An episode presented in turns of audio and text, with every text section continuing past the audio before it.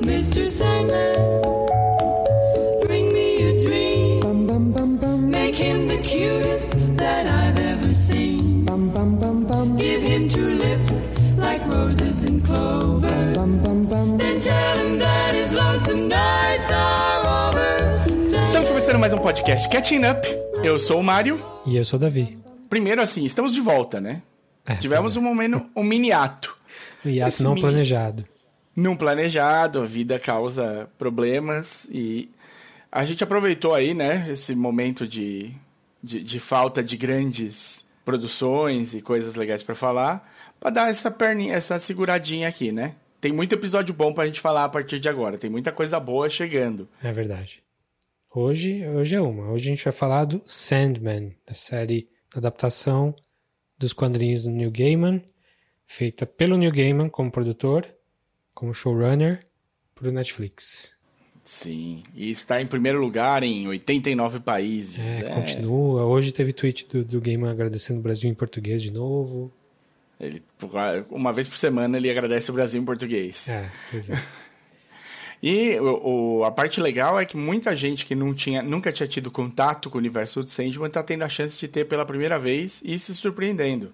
Pois é. Fico feliz. É. Bom, hoje a gente vai fazer um catching up de verdade, porque, porque eu, apesar de, de gostar do Gaiman, de, de a gente já ter falado aqui várias vezes, eu já li American Gods duas vezes, não sei o quê, nunca tinha lido Sandman, hum. especificamente. Falha de caráter.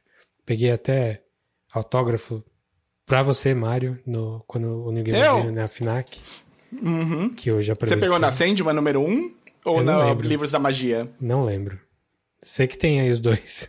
Eu tenho os dois assinados, mas agradeço muito. Muito obrigado, Davi. Bom, então, mas aí eu corri atrás, fiz o catching up mesmo, li... Eu tô no, na edição vinte e oito, eu acho. Ah, já passou a Estação das Brumas, já, já, tá, já tá na segunda temporada. Brumas, eu tô, eu tô no, no que começa na Revolução Francesa. Boa. Muito então bom. Hoje a gente vai fazer um catching up mesmo, assim, vou falar como alguém que, tá, que, que é novato no universo com, com você que conhece bem. Então vai ser uma conversa interessante. É, além disso, a gente vai ter bastante dica aqui de coisas recentes e algumas não tão recentes também que a gente vai falar. Aqui, se você está chegando aqui pela primeira vez, a gente escolhe um tema, fala mais a fundo.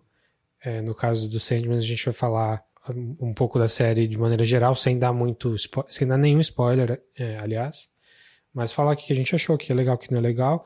E aí a gente vai parar, fazer a sessão específica de spoilers. Vai ter musiquinha para separar, para você pa- pausar se precisar. Tudo que a gente fala aqui está na descrição desse episódio com as minutagens, para você navegar aí, voltar um pouco, ir para frente, usar como você quiser. Inclusive o momento de spoiler. Muito bom. Mas antes de falarmos de Sandman, como faz um tempinho que a gente não grava, a gente vai falar de algumas diquinhas do Isso. que a gente tem. Já vou também aqui fazer um mini spoiler das próximas edições do Catching Up. Esses Opa. dias... Esse nem eu tô tá... sabendo. É, então vou te pegando de surpresa. Esses dias acabou aí uma série que o pessoal parece que tá gostando. Parece que foi bem... Um tal de Better Call Saul, Opa. que é um prequel, e aparentemente não só prequel, como amarra em alguns pontos com Breaking Bad. E eu tô fazendo o catching up dessa série pra poder falar, porque eu deixei realmente pra ver depois. Sempre tive a intenção de ver, nunca foi assim, não, não verei. Mas sabe quando você começa... Tem tanta coisa saindo, você começa meio que a ser atropelado pelas coisas? Sim, quando eu vi muito... já tinha uma... Te... Muito uma American Idol, inteira. Muito The Voice, muito... Exato, cara. Nossa, tem dois The Voice por ano. Como é que dá? Não dá. Não tem como achar tempo pra Better Call Saul. Então eu sabia que eventualmente esse momento ia chegar. Então falaremos de Better Call Saul. E amanhã a gente tá gravando numa quarta-feira de agosto de dois mil e vinte e dois. E amanhã, quinta-feira, estreia She-Hulk. Uma série que... aparentemente vai levar a Marvel para uma nova, um novo nível nas séries e vai permitir que a gente tenha um lado que di, divertido dos quadrinhos em série. Então isso parece que pode ser muito legal. Daqui a cinco dias, mentira, menos de cinco dias, quatro, três dias, estreia é, A Casa do Dragão, House of the Dragon, Eita. No, na H B O. Então, e ainda vai ter filme bom saindo, tem um, uma sequência boa de coisas aí acontecendo, que deve deixar a gente bem cheio de coisa pra falar até o fim do ano. Você vai me fazer Pô. ver House of the Dragon, é isso mesmo? Eu não vou, né? Mas você é sofredor. Eu ouvi dizer que você carregou aí no um... No momento eu tenho zero interesse de ver, cara. Zero. Isso é justo, justo. Mas eu ouvi falar que você carregou aí uma cruz que eu ainda não carreguei essa temporada aí. Qual? A quarta temporada de Westworld. Ah, eu assisti é o primeiro verdade. episódio. Ai, é verdade. Eu vou ter que falar de Westworld hoje. Tá, vou começar com Westworld então. Só vou então falar começa. rapidinho, não, vou, não vai ter spoiler nenhum. É só porque... É, é o show mais estúpido da T V, cara. Sinceramente. Nossa senhora. Como assim? Ele era o show mais inteligente. Por, justamente, ele se acha muito inteligente. A Lisa Joy e o Jonathan Nolan se acham inteligentes, mas, cara, tem umas, assim, sendo sincero, tem umas ideias interessantes. Tem, não vou falar nem spoiler, mas a ideia do Westworld é ter um parque com temática de Velho Oeste, onde os... Os humanos vão e interagem com robôs e podem fazer o que eles quiserem com os robôs. É, inclusive matar, estuprar, etcétera. Conforme as temporadas vão andando, sem falar nada específico, mas o, o jogo vira. E, então tem ideias interessantes do tipo o que é ser humano, o que é criador-criatura. É, tem, tem umas coisas interessantes de inteligência artificial, de determinismo... Só que eles cagaram muito na terceira. A gente falou aqui, fez um episódio sobre a terceira temporada. Eu nem lembro quão mal a gente falou, mas a gente falou mal. É... Mas aparentemente a gente devia ter falado mais mal, é isso? Aí a quarta temporada veio assim, com meio que seguindo a terceira, mas tentando dar uma, uma, uma carinha de que não, a gente... Ah, olha essa ideia, olha, olha como a gente tá fazendo um show misterioso novo, assim. E, cara, é muita, muita bobagem. Tem muita... assim, esses perso- esse personagem vem de um outro personagem, já não faz nenhum sentido, ele tá aqui agora, o que ele tá fazendo agora ele vai desfazer daqui um minuto, é, esse cara não é esse cara, é outra pessoa, e acaba, ah, cara, é muito ruim, muito ruim. Então você viu o primeiro, você tem mais nove horas pra sofrer aí, ou oito, sei lá. Isso. Boa sorte. É, eu não tô não com vale pressa. Ter, né? Eu não tô com pressa, vou te dizer. Talvez tenha. A quinta talvez tenha, pode não ter. Se não tiver, a história fechou. É, mas também não precisava ter a quarta, não precisava nem ter a terceira, se for ver. Segunda eu, temporada... É isso que eu ia perguntar. É isso que é, eu ia perguntar. A primeira é a melhor, viu? A primeira, ótimo. É de longe a melhor. A segunda não é boa, mas tem, os, pra mim, dois dos melhores episódios da série inteira. Boas sacadas, né? Boas sacadas. Tem. Tem um que foca no, no personagem nativo-americano lá, indígena. Muito boa. Muito bom. E um episódio focado no fundador da, da Delos, né? Da empresa que faz ali. Que também é fechadinho, assim. A terceira joga fora e a quarta também. A terceira, é... a terceira eu considero uma coisa. Eles hum. têm uma pergunta interessante que eles querem fazer. De determinismo é, sim, e, e afins. Nem cabe na história que estavam contando antes. Não, né? não cabe. Não, eles chutaram o balde porque eles pensaram assim, o interessante é ver esses personagens nesse outro ambiente. Vamos é, ver como é que então. fica. E assim, aí... na, a terceira o tempo, introduz o personagem do Aaron Paul, né? Do nosso, falando uhum. Breaking Bad, né? Uhum.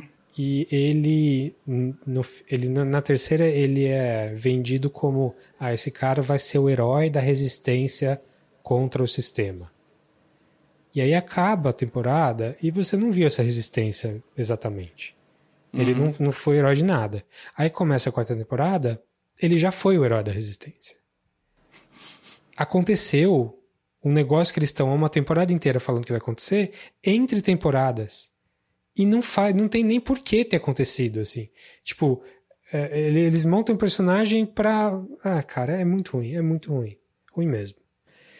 Mas é bonito, muito bonito. É, então isso é uma loucura, cara. Porque, primeiro, a fotografia é maravilhosa. Segundo, é. o gasto de produção é ridículo de alto. Sim. E, assim, não diminuiu o gasto de produção. Pois é, é verdade. É complicado, cara, mas tudo bem. Tudo bem. Tá, é... Esse, esse, essa é a não recomendação para abrir o episódio, só porque você levantou a bola aí. Perdão. Mas posso falar de um bom ou já você quer falar de um aí? Não, manda um bom. Manda um bom em seguida que vai fazer diferença. Vou ficar na H B O também. E esse é bom. Esse tem que ver. Esse é especial. Que é a série meio documental. Não é documental, mas ela não é ficção. Chamada The Rehearsal. Do Nathan Fielder, que é aquele comediante meio estranho canadense do, do Nathan For You, que é uma série da Comedy Central já meio velhinha. Aqui no podcast eu já falei de uma série produzida por ele que tem muito a ver com essa The Rehearsal, que é a série How To, with John Wilson, que quando eu falei não estava na H B O Max brasileira, mas hoje tá. E tá lá as duas temporadas, vai ter a terceira. Que é um cara que fica filmando, um cara maluco de verdade, ele mora em Nova York, ele sai pra rua com a câmera e a, a série são ensaios que ele faz uh, baseado em coisas que ele filmou. E tem coisa existencialista, tem coisa absurda, é uma, um humor super bizarro. E tem tudo a ver com essa série nova, The Rehearsal, do Nathan Fielder, que é, que é um esquema... Lembra de Sinédoque Nova York? Do filme? Do Charlie Kaufman, com uhum. o Philip Seymour Hoffman, que é um filme... Eu não tava respondendo porque eu tava balançando a cabeça. Não, não, eu tô vendo, mas é justamente, pro pessoal em áudio, não, eles não sabem. Não ajuda, não ajuda. Então, pensa em Sinédoque Nova York aplicado numa situação de verdade no mundo real. E o que eu quero dizer com isso? É, a ideia é ele, Nathan Fielder, assim, ele não tá fazendo nenhum personagem, ele é ele, ajudando pessoas a planejar como cuidar de um problema que eles têm na vida.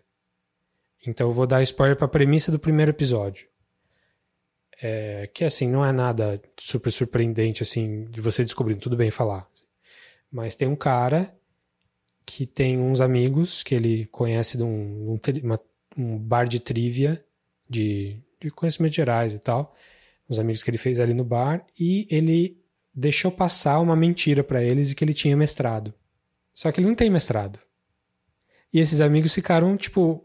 Uh, às vezes ofereciam... Isso dez anos antes, assim. Esses amigos às vezes ofereciam... É, encaminhavam uma vaga que precisava de mestrado, uma vaga de trabalho... É, eles assumiram que ele tem mestrado. E ele fica com essa, com essa coisa no fundo da cabeça dele do tipo... Agora tá muito tarde pra eu, pra eu come clean, né? Pra eu, pra eu admitir que eu não tenho mestrado. Então o único e... jeito é ter um mestrado. não, não, então. Ele precisa confessar isso. Ah, tá. E o que o Nathan Fielder faz é criar um cenário onde ele pode confessar isso, onde ele pode praticar essa confissão.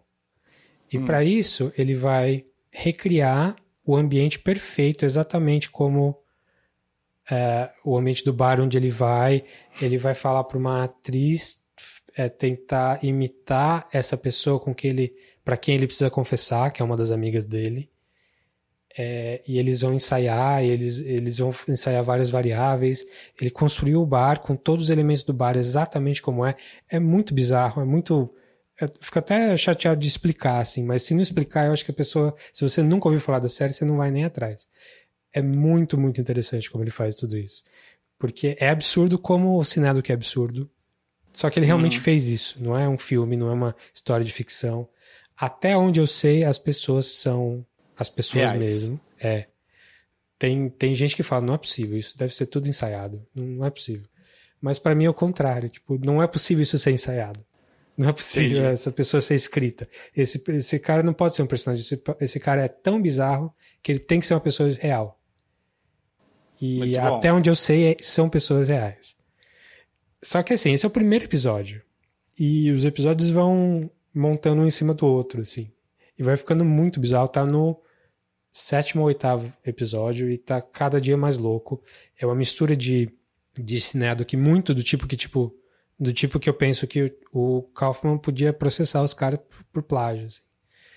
Com... Ou ele deve estar tá curtindo demais também. É, capaz que ele assista. Eu acho que sim. É, tem... É, vou, vou, vou enfiar uma recomendaçãozinha aqui também, porque a mistura de Sinédoque com um podcast, que eu acho que eu já falei aqui há muitos anos, um podcast chamado Heavyweight, de um Falou. jornalista canadense que, que, que faz... Ele resolve problema das pessoas, assim, ele fala é, problemas do passado das pessoas. Então, um, um cara é, não fala com o pai há trinta anos. Aí ele vai, fala com o cara, fala com o pai. E é meio comédia, meio não comédia. Muito bonito, muito legal. Recomendo bastante procurar o Heavyweight também nos podcasts aí. Então, recomendação tripla aí. The Rehearsal, na H B O, com as, as influências do The Rehearsal. O Sinédoque com certeza é uma influência. O Heavyweight eu não tenho certeza. Então, The Rehearsal, do Nathan Fielder. Sinédoque Nova York, do, né, do Charlie Kaufman. E Heavyweight Podcast, da Gimlet. Muito bom. E é isso, começando por aí. Começou muito bem. Então, eu vou começar aqui com uma dica boa. Vou começar boa. com, a, com uma das melhores séries do ano, na minha opinião. Minha humilde opinião vai estar... Tá, já prepara que ano que vem... Ela vai, deve pintar no top dez nosso. Ou, pelo menos da minha parte. A série The Bear, que tá no Hulu. É do F X on Hulu, né? Sim. E deve estar tá aqui no Star Plus. Tá no Star Plus? Não tá ainda, que eu saiba. Caramba, tá Star só Plus no Hulu tá... por enquanto. Mas deve chegar logo. É, não, eu acho que sim. Tá comendo, tá comendo mosca aí o Star Plus nessa. Porque a série é muito boa. É, é, é sobre um urso, cara... então.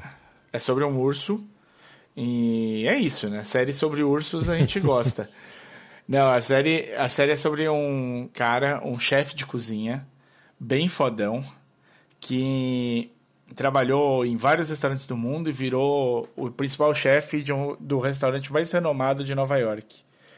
E aí ele volta para Chicago para assumir a lanchonete de Sanduba, que era da família, depois que o irmão dele morre. Essa é a premissa de, dele chegando no, nessa lanchonete. E aí, por que que eu acho que funciona? Eu acho que ela é muito bem escrita. Ela tem um quê... Tem gente que descreve ela quase como comédia. Eu fico meio, não é meio comédia, com medo não. disso. É, então, eu fico com medo desse tipo de... De, de nome, interpretação. Né, nomenclatura, porque ah, ele tem uns, umas coisas engraçadinhas. Porra, a vida tem umas coisas engraçadinhas também e a gente não fala que ela é uma comédia, né? É, uma, uma comparação que eu vejo muito ser feita, e eu, eu meio que concordo, é Uncut Gems, o filme com, do Safdie Brothers, do, do Adam concordo, Sandler. Concordo. Porque é um negócio que é tensão o tempo todo, você fica meio na, na ponta da cadeira, assim, vendo... até onde que o cara vai fazendo merda ou não, assim, mas é tudo tenso, só que num ambiente de cozinha, tipo, de chefe de cozinha. Sim. E eu acho que é bem por aí mesmo. É bem por aí. É legal, assim, o cara, o principal do, da série é o Jeremy Allen White, que ficou famoso fazendo Shameless, uma outra série que eu acho que é do F X. Não sei. Famoso mais ou menos, né? É, então, ele tem um... pra quem assistia Shameless, ok. Eu não assistia. Então, eu, não, eu nunca tinha visto a cara do, do sujeito. Tive de pesquisar sobre ele. E, e tem uma, uma comediante, é, uma stand-up comedian, que faz um papel super sério nesse, nessa série, que é a Ayo Edebiri. Eu espero ter falado certo. A Ayo é stand-up, ela veio de todo uma, um, outra, um outro estilo de coisas. Mas faz sentido ela estar tá também, porque o cara que criou a série... E talvez por isso tenha esse problema. É o cara que é direto, foi o diretor do, daquele primeiro especial de stand-up do Hassan Minaj, o uhum. Homecoming King. É, daquela série Remy, que é também meio de, de, é, de... que é com um cara que é de stand-up, né? E ele foi produtor da, do filme que é escrito pelo Bo Burnham, o Eighth Grade. Sim. Então, então ele um tá, cara que ele... veio da comédia, mas ele também tem um pé no, no, no drama aí, ele no faz drama. Essa mistura boa na série. Eu acho que é por isso que a série acaba ficando com, esse, com essa alcunha, assim, vamos dizer. E... Mas nada a ver, absolutamente nada a ver. Eu gostei muito, eu acho ela, achei ela muito rápida, muito bem escrita, os diálogos são bons, os personagens são incríveis. As situações aqui e ali, a gente tem... Pode ter um, um, um, um escorreguinho aqui e ali, mas ela tem uma leitura muito boa. O, o Jeremy Allen White, ele passou muito tempo em cozinha para fazer esse personagem, ele foi estudar, ele ficou numa cozinha lá em Los Angeles que tinha um, uma estrela Michelin, então ela, é, não era pouca bosta não. E os caras deram um real pra ele, nem se importaram dele estar tá lá. Tipo, ele ficou treinando, falou que pegou até a parte de cortar no ritmo certo e tudo mais, mas que, tipo, qualquer um que visse ele na cozinha, tipo, quem manjava de cozinha sabia que ele era, era ator e não cozinheiro. E... a série tem uma pegada, o cara é meio um bad boy, né? Então o cara é meio um, um Anthony Bourdain da vida, assim, uma vida meio, meio tensa. Então, não é uma série sobre culinária, você não vai aprender não, nada ali. Não, não vai, não vai. Você talvez aprenda um pouco o ritmo de cozinha, se algum, de, de, do, dos lugares que você frequenta e tal. Talvez isso funcione, mas é, eu acho que é meio que só isso mesmo. Mas pra mim, eu achei muito bem escrito, muito rápida. Eu lembrei agora, tem Oliver Platt num papel recorrente, sim, que é, é legal, fazia um tempinho que eu não vi o Platt. E é isso, assim, é uma série que pra mim, eu gostei demais do ritmo, gostei demais da, da execução, do tempo da série, e indico super. Ela, acho que são oito episódios de meia hora cada um, no máximo, alguma coisa, sim, assim. Dá, parece que o runtime dela total é tipo quatro horas e um pouco. Então tem, deve ter um outro episódio que passa um pouquinho, mas é isso. Tem, tem, acho que talvez um dos melhores episódios do ano nessa, nessa temporada, que é o sexto, que é... Eu acho que eu parei no quinto, não, não, não acabei ainda. É, de ficar... Você fica na ponta da cadeira, Davi. Depois me conta o que você achou, porque é, o, é um episódio que eu tive dificuldade de acabar de ver, de tão tenso que eu fiquei com aquela hum. porra. Mas é isso. Então, minha dica aí pra começar... The Bear. Tá no, oh, tá no Hulu, deve entrar no Star Plus. Star Plus às vezes demora um mesinho pra vir as coisas. Lembra, eu falei do Under the Banner of Heaven, aquela série sobre mormonismo nesses dias? Sim. Que não tava... no Star Plus, e entrou faz, sei lá, uma semana. Legal. Então, legal, às então. vezes demora um pouco, mas vai. Ainda que, esta, ainda que o The Bear tá fazendo sucesso, é, é, deve tá bem entrar. falado. Deve eu entrar. Acho que eu vou chutar aqui que terá uma segunda, uma segunda temporada. Beleza. Bom, então The Bear tá no Hulu e daqui a pouco tá no Star Plus. Então essa é a primeira dica. Muito bem, vou falar de mais uma coisa do Star Plus então. E esse é um filme, saiu no Hulu também, e a distribuição fora dos Estados Unidos é pela Disney Plus barra Star Plus, que é um filme chamado Prey, que é continu... Rezar? Não, é de presa. Prey de... Ah! De predador e presa. Prey, filme da franquia Predador, falando em Predador e Presa. Justamente. É um filme do Dan Trachtenberg, que é um diretor que eu gosto bastante, que só tem um outro filme, chamado ten Cloverfield Lane. Falamos a gente falou aqui, dele aqui nos primórdios do podcast. Desde é, os primórdios. É, mas um cara muito bom pra dirigir ação, muito bom pra dirigir cena de tensão, assim. Um cara super novo, dirigiu um episódio de Black Mirror, e antes ele tinha um podcast de vídeo famoso no fim dos anos dois mil, assim. Totally Red Show. Fica aí a dica. Fica é, a dica. Não, era legal, era legal. É nerdão, assim, que nem a gente tem a nossa idade. Talvez, é, na cidade mesmo. Enfim, pegou essa franquia pra fazer Prey. E ele pegou... É, mesma coisa que ele fez com o ten Cloverfield Lane, ele pegou uma franquia que existia, que era o Cloverfield, pegou um aspecto dessa franquia, que não necessariamente era o principal, e criou uma história... Assim, o roteiro não é dele, né? Mas, mas assim, a, o pro, projeto a, ele, que ele tá inserido tem essa pegada de... de pegar um aspecto da franquia e, e criar uma história diferente. E no ten Cloverfield Lane, ao invés de ser um ataque alienígena, é um filme de, de, de, de tensão, fechado num, num compound, assim, num, num, num, num porão com um cara maluco que você não sabe se vai te matar ou não, num apocalipse que está acontecendo lá fora. O Prey É, não se passa na timeline que a gente conhece do Predador lá, do, de oitenta e sete, do, de noventa, quando tem o Predador com Danny Glover, e eu nem sei qual é que é do Predador de dois mil e dezoito, nem sei onde que encaixa na... Também não sei onde que encaixa aquele do John Brody. Não, esquece, esquece tudo isso. Assim, tá dentro do universo, é, só que é uma prequel. É uma, ele se passa em mil setecentos e vinte, eu acho. Ou sessenta, não lembro. E se passa nas, nas, tipo, antes dos europeus chegarem no meio-oeste americano. É, ou, com, ou antes deles colonizarem o meio-oeste americano. Então, se passa numa nação Comanche. uma tribo Comanche ali no, no meio da planície lá do, do meio oeste. É, e a ideia é que o filme fosse inteiro falado em Comanche só, porque né, não tinha o inglês ali para eles. Mas claro que isso é praticamente impossível de acontecer, mas eles fizeram o que deu para fazer, que é fazer uma dublagem em Comanche, que tem, se você abrir lá no, no idioma, lá no Star Plus, tem. E quem faz a, a dublagem em Comanche são os próprios atores que fazem, que fazem o filme. A protagonista do filme, que é, por incrível que pareça, a pessoa mais famosa do, do, do filme, é a Amber Mid Thunder, que a gente conhece do Legion. Olha é, só. Ela é aquela a menina, né? Já, ela era adolescente lá, que dividia o corpo com o, o cientista mais cabeçudo lá da, da série. É... Um personagem bem legal, inclusive. Pois é, pois é. E assim, ela não é nada famosa por causa disso, mas... E aqui ela, ela é a atriz mais famosa do, do filme todo. Ela é uma jovem de uma tribo Comanche é, que está tentando se provar, passar pelos ritos lá de, de iniciação para se provar uma guerreira. E para isso ela tem que caçar uma coisa que está caçando ela. Então, sei lá, um, um urso, uma coisa assim, uma, uma coisa grande. Mas assim, a ideia do filme é... Tem esse setting e aparece um predador ali naquela época. E é isso. O filme é isso. E como que ela vai lidar com a tribo dela e como que ela vai lidar com esse, esse ataque.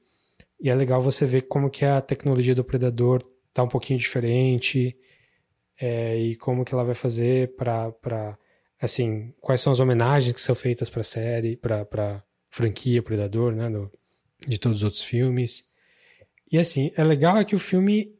É muito bem amarrado. Né? Tensão pra caramba. É uma sequência em cima da outra. E é tudo muito, assim... Quase tudo muito plausível, assim. Tem, é, é, pensa numa mistura de, de, da, da ideia do Predador, assim, com o Revenant do, do Leonardo DiCaprio, lá do Inharito. Inharito. Não só pelo urso que eu, que eu mencionei agora, mas por outras coisas também. É assim, filme super legal de ver, é um filme que merecia ter passado no cinema, não passou por questões burocráticas, tipo, se passasse no cinema ia ter que ir pra H B O por causa de um contrato que eles têm lá nos Estados Unidos com a Disney, da Fox, né, os filmes da Fox que passassem no cinema é, seriam distribuídas pela H B O e a Disney preferiu achar que vale mais a pena ficar dentro do Hulu, dentro da Disney Plus, do que fazer esse esquema. E por isso não foi pro cinema, uma pena, porque esse filme seria muito legal de ter visto no cinema. Você viu também, seria né? Seria mesmo. Vi. Tô, tô aqui me, me segurando pra comentar. Eu achei muito bom, muito bem amarradinho, muito bonito, uma fotografia muito legal. Tem, tem algumas... O, o, as coisas que eles trazem dos outros filmes dos Predadores são legais. Eu gosto... A coisa que eu mais gostei é que eles partem do princípio assim. Você já viu o Predador? Sim. Eu não preciso te contar, não preciso. Você já conhece. Se você chegou até aqui, você viu algum predador. Então, eu gosto bastante desse, desse esquema. É uma ideia assim, a partir dessa ideia do, do, do Prey, de, de levar para uma tribo Comanche e tal, os caras já começaram, meu, tem de levar pro Japão feudal, não, tem é. de levar para não sei o que lá. Porque aí tudo, eles perceberam que tudo funciona se for bem feito. É, então, mas esse é o porém, né? Funciona, é, Quantos funciona diretores bons eles vão achar? Porque filme, filme do Predador ruim tem um monte. Opa, tem, dá pra fazer fila. É. Dá pra fazer fila. O, assim, eu sou muito fã, pessoalmente, do Predador e do Alien. Sou fã dos dois. Separados. Acho, assim, separados, outra, né, outras coisas, assim, outros estilos de filme, apesar dos dois terem o primeiro filme, porque você não conhece o monstro, né? E quando você não conhece o monstro, tem uma tensão de você não saber o que ele é capaz e o que ele não é. O Predador dois não faz isso. O Predador dois, ele põe de novo um predador. Não, mas ele muda muito o setting, né? No primeiro muda é o setting, sobrevivência, muda floresta e tal. E no segundo é... É a cidade. Los Angeles, né? Los Angeles, acho que é. É, talvez, é. E ao e invés de, do Schwarzenegger, é o Danny Glover fazendo um policial cansado, detetive... É, é legal. Too old for this shit. É, ideia é legal. Sim, sim. Não ficou um filme muito funciona. bom, mas a ideia é legal. Não, funciona em alguns momentos e não todos os momentos. Mas é um filme legal. Eu gosto do dois. É isso. Então, muito bom. Tá aqui nos meus também. Vou até riscar o Prey, porque tá... Eu, eu ia falar dele de qualquer jeito e é muito legal. Beleza. O que mais você tem aí? Eu vou falar de um filme divertidinho. Um filme divertidinho. Também tá no Hulu, deve estar tá no Star Plus, então. Que chama The Princess. A Princesa. Você assistiu? Não, nem sei o que é. Joia. É um filme, eu até abri aqui, é de um cara que chama Levan Kiet. É um vietnamita. Ele tem outros filmes como diretor, tem dez filmes como diretor. E eu vou te dizer que eu acho que eu não conheço nada, porque é tudo vietnamita. Deve ser legal. Vou dizer que deve ser legal. E A Princesa é um filme que saiu agora em dois mil e vinte e dois. Dá uma olhada, deve estar no Star Plus, porque tudo que tá, tá saindo no Hulu. Tá, tá sim. E é com a Joey King. A Joey King, ela tá virando uma atriz, eu acho, de filme de ação agora. Porque ela tá no Trem Bala, que vai sair no cinema, ou já acabou de sair no cinema. Acho que já saiu. Com, é, com o Brad Pitt. Antes disso, eu conheci a Joey King numa série chamada The Act. Que é baseada numa história real, de uma mãe que sim, meio que vai...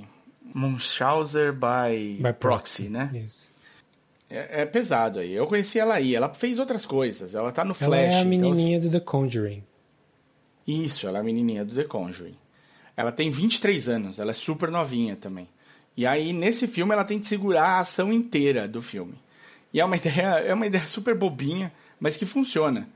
Ela é princesa de um reino, tá, vai, ser, vai casar, tem tudo preparado pra isso e tal.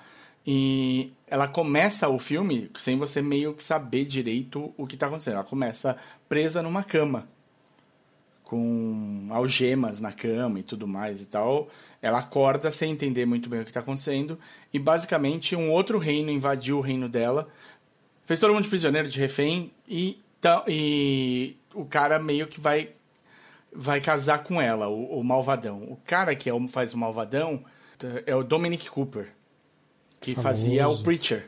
Sim. Eu, eu gosto muito do Dominic Cooper, fiquei bem feliz de ver ele lá. E tem a, a parceira dele de, de maldade, é a Olga Kurilenko, que ficou Sim. famosa fazendo zero zero sete, o segundo do, do Daniel Craig, não é? É o segundo? Não, é, é o Cassino Royale. É o né? Cassino Royale, é, é. isso. Ele é a Vesper. Bom, e aí os dois dominaram lá e ela tá presa. E basicamente a ideia é o seguinte, meu querido, não tem príncipe encantado. Ela tá presa na torre mais alta do, do reino e ela vai ter de descer a torre inteira se salvando, dando porrada pra cacete. E aí tem umas ideias ótimas, ela brigando com a com, a, com as algemas, como é que ela faz, todo... Tipo, é muito legal a, a, a, o jeito que eles constroem e é super crível, assim. Tipo, tem uns, uns momentos um pouquinho over, mas é muito pouco, assim. O pouquinho over é você pensar, tipo, tá bom, talvez uma menina dessa, dessa altura... com esse tipo físico, não tivesse toda essa força.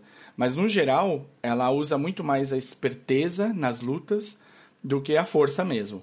Então, a coisa é, é, funciona super bem, é bem legal.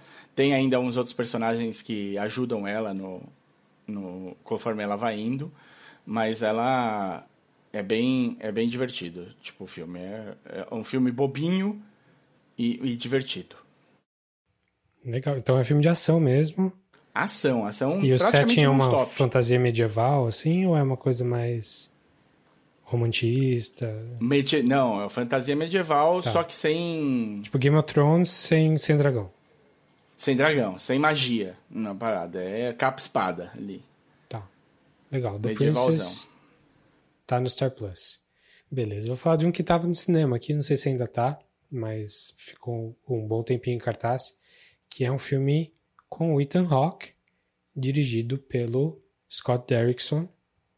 É, de novo, é um filme que eles já fizeram junto com, com, com o roteiro do Sir Robert Cargill, que é o mesmo time que fez o Sinister. Certo. E, e esse filme chama-se The Black Phone. Ah, telefone, eu acho telefone. que é capaz de ainda estar. É, deve estar, sim. É, é um filme baseado num conto do Joe Hill, do filho do Stephen King. Que ele fez nos anos noventa, eu acho. E é um filme, assim, bem interessante, cara. Eu achei... Não achei perfeito, não achei maravilhoso nem nada, mas é, é uma história super simples. Se passa no, no, no fim dos anos setenta. onde um menino é... Menino, assim... É, doze anos, eu acho que é a idade dele, não lembro exatamente. Tá rolando umas abduções de criança, assim. Um sequestrador, tá... Tipo o velho do saco, assim. Tem alguém raptando criança e, claro, que o menino é raptado. E acho que não, não é nem spoiler dizer que é o Ethan Hawke que faz esse, esse captor. Acho que não é, não. É... Então é uma história super simples, é um menino preso, como que ele vai sair, tem um pouquinho de coisa acontecendo fora, mas é mais, a, a, o grosso do negócio acontece ali. Tem o elemento sobrenatural, sim, que é o tal do telefone negro, que tem um telefone na parede ali, que você não sabe o que acontece, teoricamente está desligado. O Ethan Hawke está fazendo um psicopata super interessante, assim, super diferente das coisas que ele geralmente faz. E assim, não vai mudar a vida de ninguém o filme, mas é bem competente, é um... Acho que o Sinister é um pouquinho melhor, talvez, como filme. Mas esse mandou muito bem, esse fez tudo direitinho. É um thriller ah, bem amarrado, com um trilha sonora legal, com a coisa meio anos setenta, com atores bons e um final que é o que você espera de um filme do, baseado no, no universo de Stephen King. Assim. Então, pensa num Kids on Bikes tipo E T, mas terror e não aventura. Bem legal. Talvez mistura com It, assim, né? Falando de Stephen King, acho que tem uma pegada meio It. Mas é, assim, você vai esquecer um pouco do filme depois que acabar. Assim. Ele, é, ele é bem legal enquanto você tá vendo e depois meio que some. Mas vale a pena. O filme você não tem o que ver no cinema, assiste, come uma pipoca, divirta-se, que é legal. Então, The Black Phone, telefone negro, eu acho, telefone preto, não sei. Preto, tá no acho. Cinema aí, deve, logo, logo deve entrar... para streaming também. Legal. O meu próximo é uma série da Amazon Prime hum. que, para quem conhece, ela vem com muita expectativa. Ela é baseada numa série de quadrinhos do Brian K. Vaughan, do Cliff Chang. Brian K. Vaughan é desses caras que meio que tudo que ele toca vira ouro, assim, né? É um cara muito criativo, que teve muito envolvido em, em coisas já de T V, inclusive... em coisas que a gente gosta bastante. É, o Brian a gente falou dele. Começou com o Y: The Last Man, né? A primeira é coisa isso, dele. A gente falou dele... É, não, ele tem, ele tem acho que alguma coisa... É, junto do Y: The Last Man, ele tem o Ex Machina, que é também uma série de quadrinhos onde tem um único ser com superpoderes no, no mundo Teve inteiro. Teve algum ouvinte nosso que falou que... Ouvia a gente falando Y: The Last Man, Y: The Last Man, e não, não entendia que, do que, que a gente estava falando. Por que o primeiro... Por que o último homem? Não... É o Y, tipo a letra Y. Y. The Last Man. O último homem. Y, o último homem. Y por causa do cromossomo Y, né? Do, do que faz...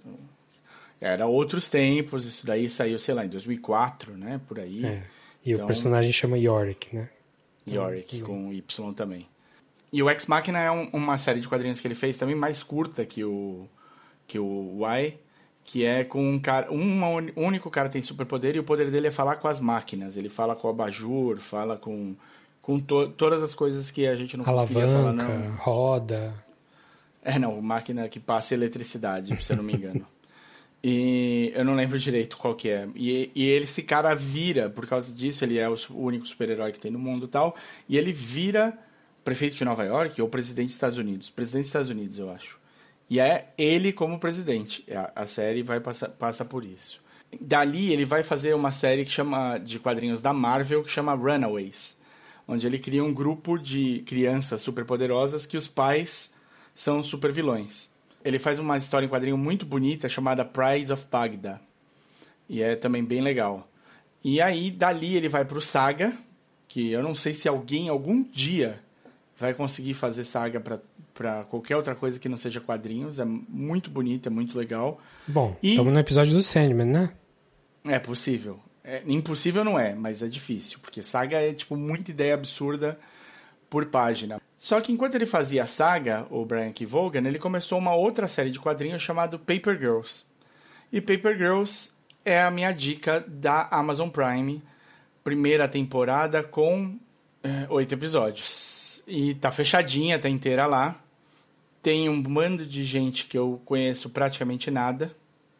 Tirando a Ali Wong, eu acho, e o Jason Man- Mantzoukas. Como uhum. é que fala? É isso mesmo. Ah, falei Mantzoukas. Certo? Isso. Tirando os dois, eu acho que eu não conhecia mais ninguém. Oh, as meninas são ótimas. A história... Deixa eu contar a história primeiro. Quatro meninas, em oitenta e oito, oitenta e nove, estão começando a se aventurar como entregadoras de jornal. No geral, essas rotas de entrega de, entrega de jornal, elas são feitas por meninos. Aí você acompanha a vida da Erin, indo entregar da personagem Erin. Quem lê os quadrinhos, eu acho que as quatro meninas escolhidas estão, tipo, ali, assim. Você vê, você vê muito bem elas. E ela tá indo para a primeira noite dela entregando jornal. E é a noite mais perigosa para as meninas entregarem jornal, que, são, que é a noite depois do Halloween. A manhã depois do Halloween. Onde tem um monte de gente bêbada, perdida no meio da rua até cinco da manhã, sei lá. Então elas estão bem, bem preocupadas. Ou ela tá bem preocupada com isso, mas ela quer ganhar o dinheirinho dela, vai fazer a rota dela lá de entrega de jornal. E ela acaba... sim, sofrendo ali com os moleques tentando aloprar ela, sei lá, pôr uma pressão, pôr um medo nela ali. E ela é salva por outras meninas que entregam jornal, incluindo a Mac. A Mac é a primeira menina entregadora de jornal e ela é badass, ela é durona. Ela não leva desaforo pra casa, ela sempre tem uma solução pra, pra sair do, da treta. E as meninas resolvem então que elas vão fazer as rotas delas juntas, de duas em duas, e cada uma fica com um walkie-talkie. Uhum. Só que um evento acontece nessa noite, e eu vou contar só isso para fazer o gancho, porque senão eu não consigo. Acontece um evento nessa noite, e dois adolescentes, mais velhos que ela, vestidos de maneira completamente nada a ver, com uns riscos no pescoço, com chips no pescoço e tudo mais... Esses dois adolescentes aparecem do nada e eles são viajantes do tempo. Começa com isso. Eles estão no meio de uma guerra temporal. É isso que eles explicam para as meninas. A partir daí você vai ter idas e vindas, vai ter muitos personagens é, meio malucos, mas a série funciona muito pelo visual. O visual é muito legal. Funciona muito porque as meninas são muito sérias sobre, sobre elas mesmas. Elas... são personagens muito carismáticos e muito completos. E a história é gostosa de ver também. Ela não é, perto das outras coisas que o Brian K. Vaughan já fez, ela não é um... não vai mudar sua vida. Não é isso que vai acontecer. Mas elas fun... a, a... ela funciona muito bem e é uma história legal de assistir. Eu acho que ela melhora com o tempo. Tá, as outras são cinco encadernadas, acho que tem, alguma coisa assim. O, a história vai ficando progressivamente mais complicada e, com perso- e os personagens vão ficando mais interessantes com o passar do tempo. E aí, o que eu percebi é que essa primeira temporada mistura um pouco da primeira encadernada dos quadrinhos com a segunda. Fica bem interessante, é bem legal de, de ver. E é interessante de ver como o... as meninas vão se desenvolvendo rapidamente em torno do, das coisas que elas estão aprendendo. É, uma, é, é divertido, é gostoso, e eu vou te falar um, uma coisa que eu achei interessante da, da temporada. Os episódios, eles duram quanto precisa durar para fechar a história. Então, o primeiro episódio é bem mais curto que o resto. Eu achei que, ele fosse, que a série fosse ter meia hora, praticamente. É um pouquinho mais de meia hora, acho. E aí tem, tem episódio que chega a cinquenta e poucos minutos. São oito episódios, ele fecha bem. Sim, fecha, eu acho que ficou bem legal. Tem tudo para ter uma segunda temporada. Tá muito bem é, avaliada nos lugares, então eu acho que deve, deve chegar lá. Tem, tem todo o potencial para ter uma segunda temporada. As meninas são super jovens, eu acho que estão super bem. É, é uma série sobre as meninas, assim, tipo, e quando as quatro funcionam, você não tem como errar, assim. É, é muito, muito, muito legal de ver.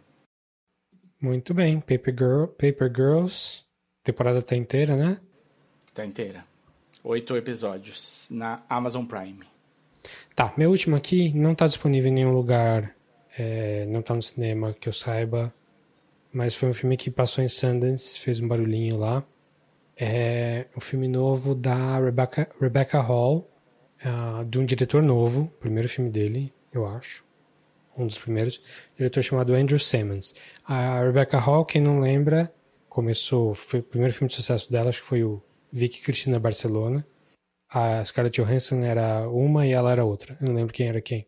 Não lembro quem era Vicky e quem era Christina. Mas ela fez esse papel, assim, mais sexy e tal, mas depois ela mudou totalmente. Ela começou a fazer uns filmes mais artísticos, assim. Ela fez Christine, daquela repórter que se mata ao vivo de verdade, uma história real.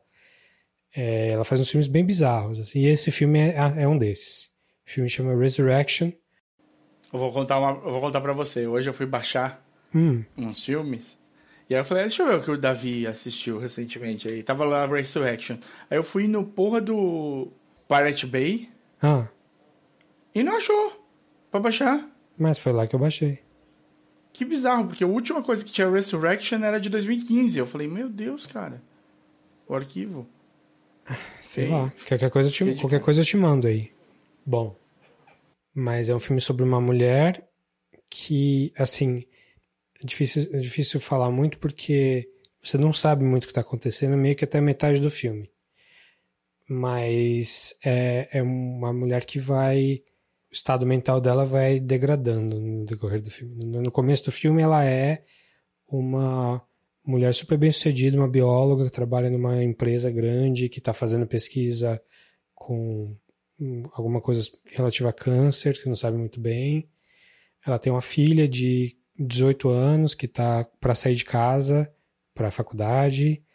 Ela dá conselho para as pessoas mais jovens, ela é super independente, super cheia de si. Case de sucesso, assim, de mulher independente, cuidando da própria vida. Não tem marido ali, é só ela e a, e a filha.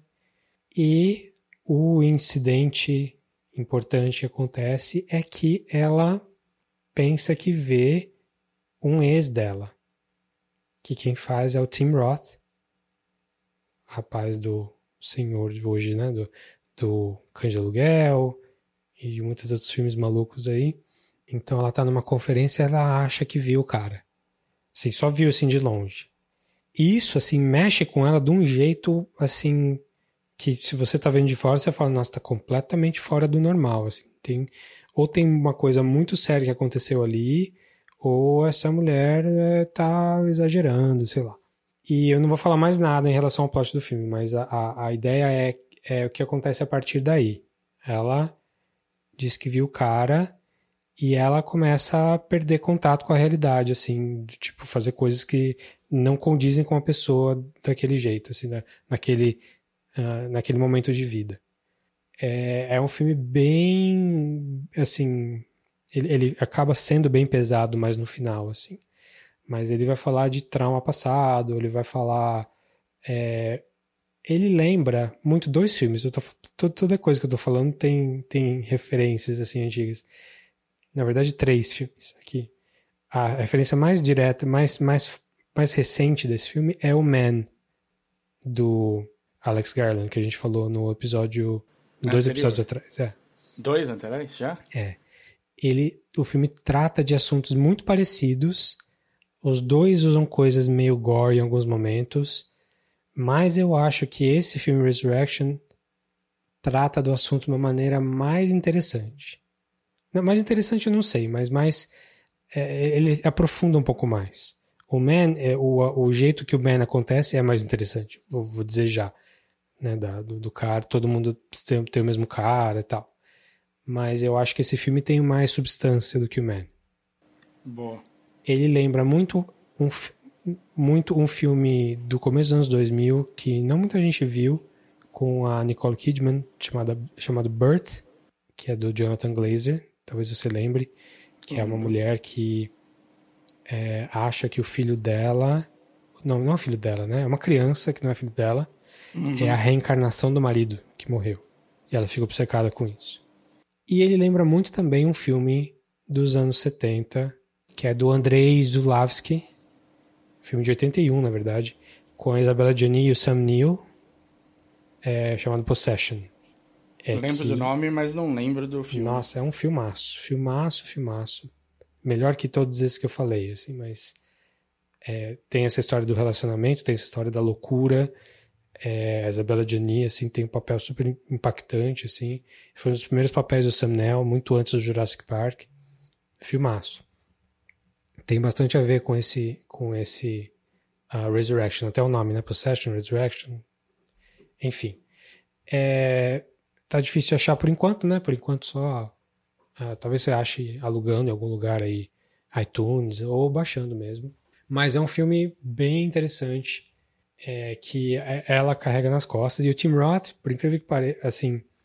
Eu gosto do Tim Roth, mas geralmente os papéis que ele pega não são muito bons. Ou são pequenos, ou não tem muito a ver. Acho que o Hateful Eight tem um papel legal, assim, mas é raro. É raro. É, nesse filme ele tem um papel super interessante. Ele faz um, um cara maluco, assim, maluco. Enfim, quem quiser ver aí, Resurrection, filme desse ano, dois mil e vinte e dois, de um diretor chamado Andrew Simmons, o Simmons, com a Rebecca Hall. E por hoje Maravilha. É isso de recomendação. Eu tenho mais um minha para fechar com chave de ouro. Tem de falar filme do ano, tem de falar Ixi. do filme do ano, cara. Senão o negócio você fica geralmente até... quando a gente fala filme do ano é verdade, não é, não é brincadeira, né? Hoje, hoje quem sabe, quem poderá saber. Eu não vou, eu não vou desfazer essa. Vou deixar vocês me dizerem se sim ou se não. Filme do ano, filme do ano escrito, dirigido. Vamos começar aqui. O diretor, meu Deus do céu, eu não tenho a menor ideia do que, do que ele fez.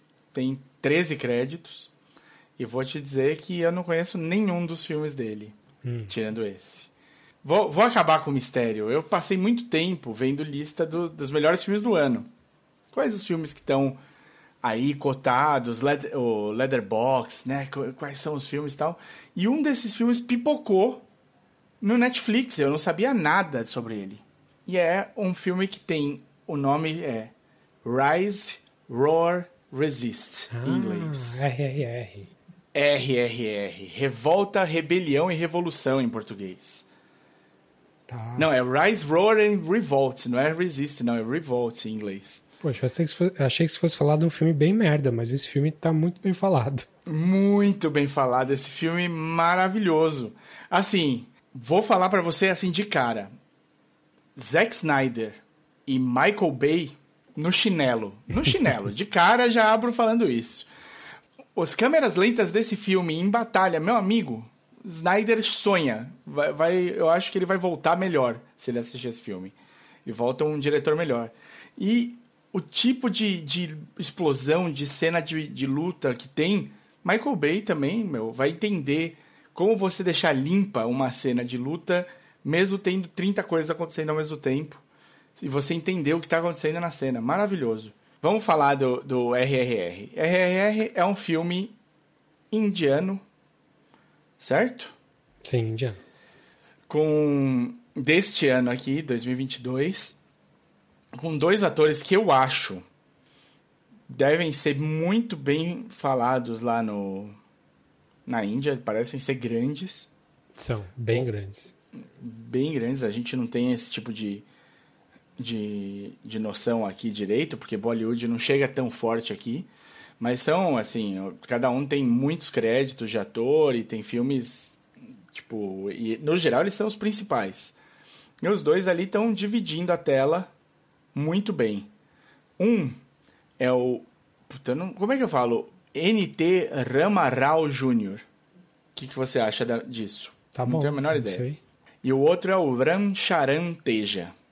O, os dois estão em papéis muito, muito interessantes. É, a história se passa na Índia ocupada pelos ingleses. Num... Os personagens Estado. dos dois são, são personagens históricos, mas a história é totalmente nada a ver. Ah, muito, muito é tipo aumentado. pegar, pegar o Dom, Pe- Dom Pedro e o Getúlio e botar junto contra... Num, num filme de ação. Sei lá, é. E assim, sobra carisma pros dois, tá? Tipo, o N T Rama Rao Júnior, tipo, você torce pra ele, do, da primeira cena que ele aparece até o fim, você fala, meu... esse cara é muito legal, quero ser brother desse cara, ele é tipo, bonzinho demais, gente fina demais. Sobra, sobra carisma mesmo, os dois são ótimos, você confia cem por cento. O filme é totalmente over the top, é o mais over the top que tem, mas tem uma história muito importante é, passando junto. É uma Índia dominada pelos ingleses, pré, pré conseguir a liberdade, isso de pano de fundo, né, de, tipo, da busca pela liberdade da Índia, é, com, num estado em que o governador do estado é um, um crápula, um cuzão, interpretado pelo Ray Stevenson, que fez aí Os Três Mosqueteiros, de dois mil e onze, ele era o Portos. Esse governador, a mulher dele compra, a Catherine Buxton compra uma criança numa aldeia para ela.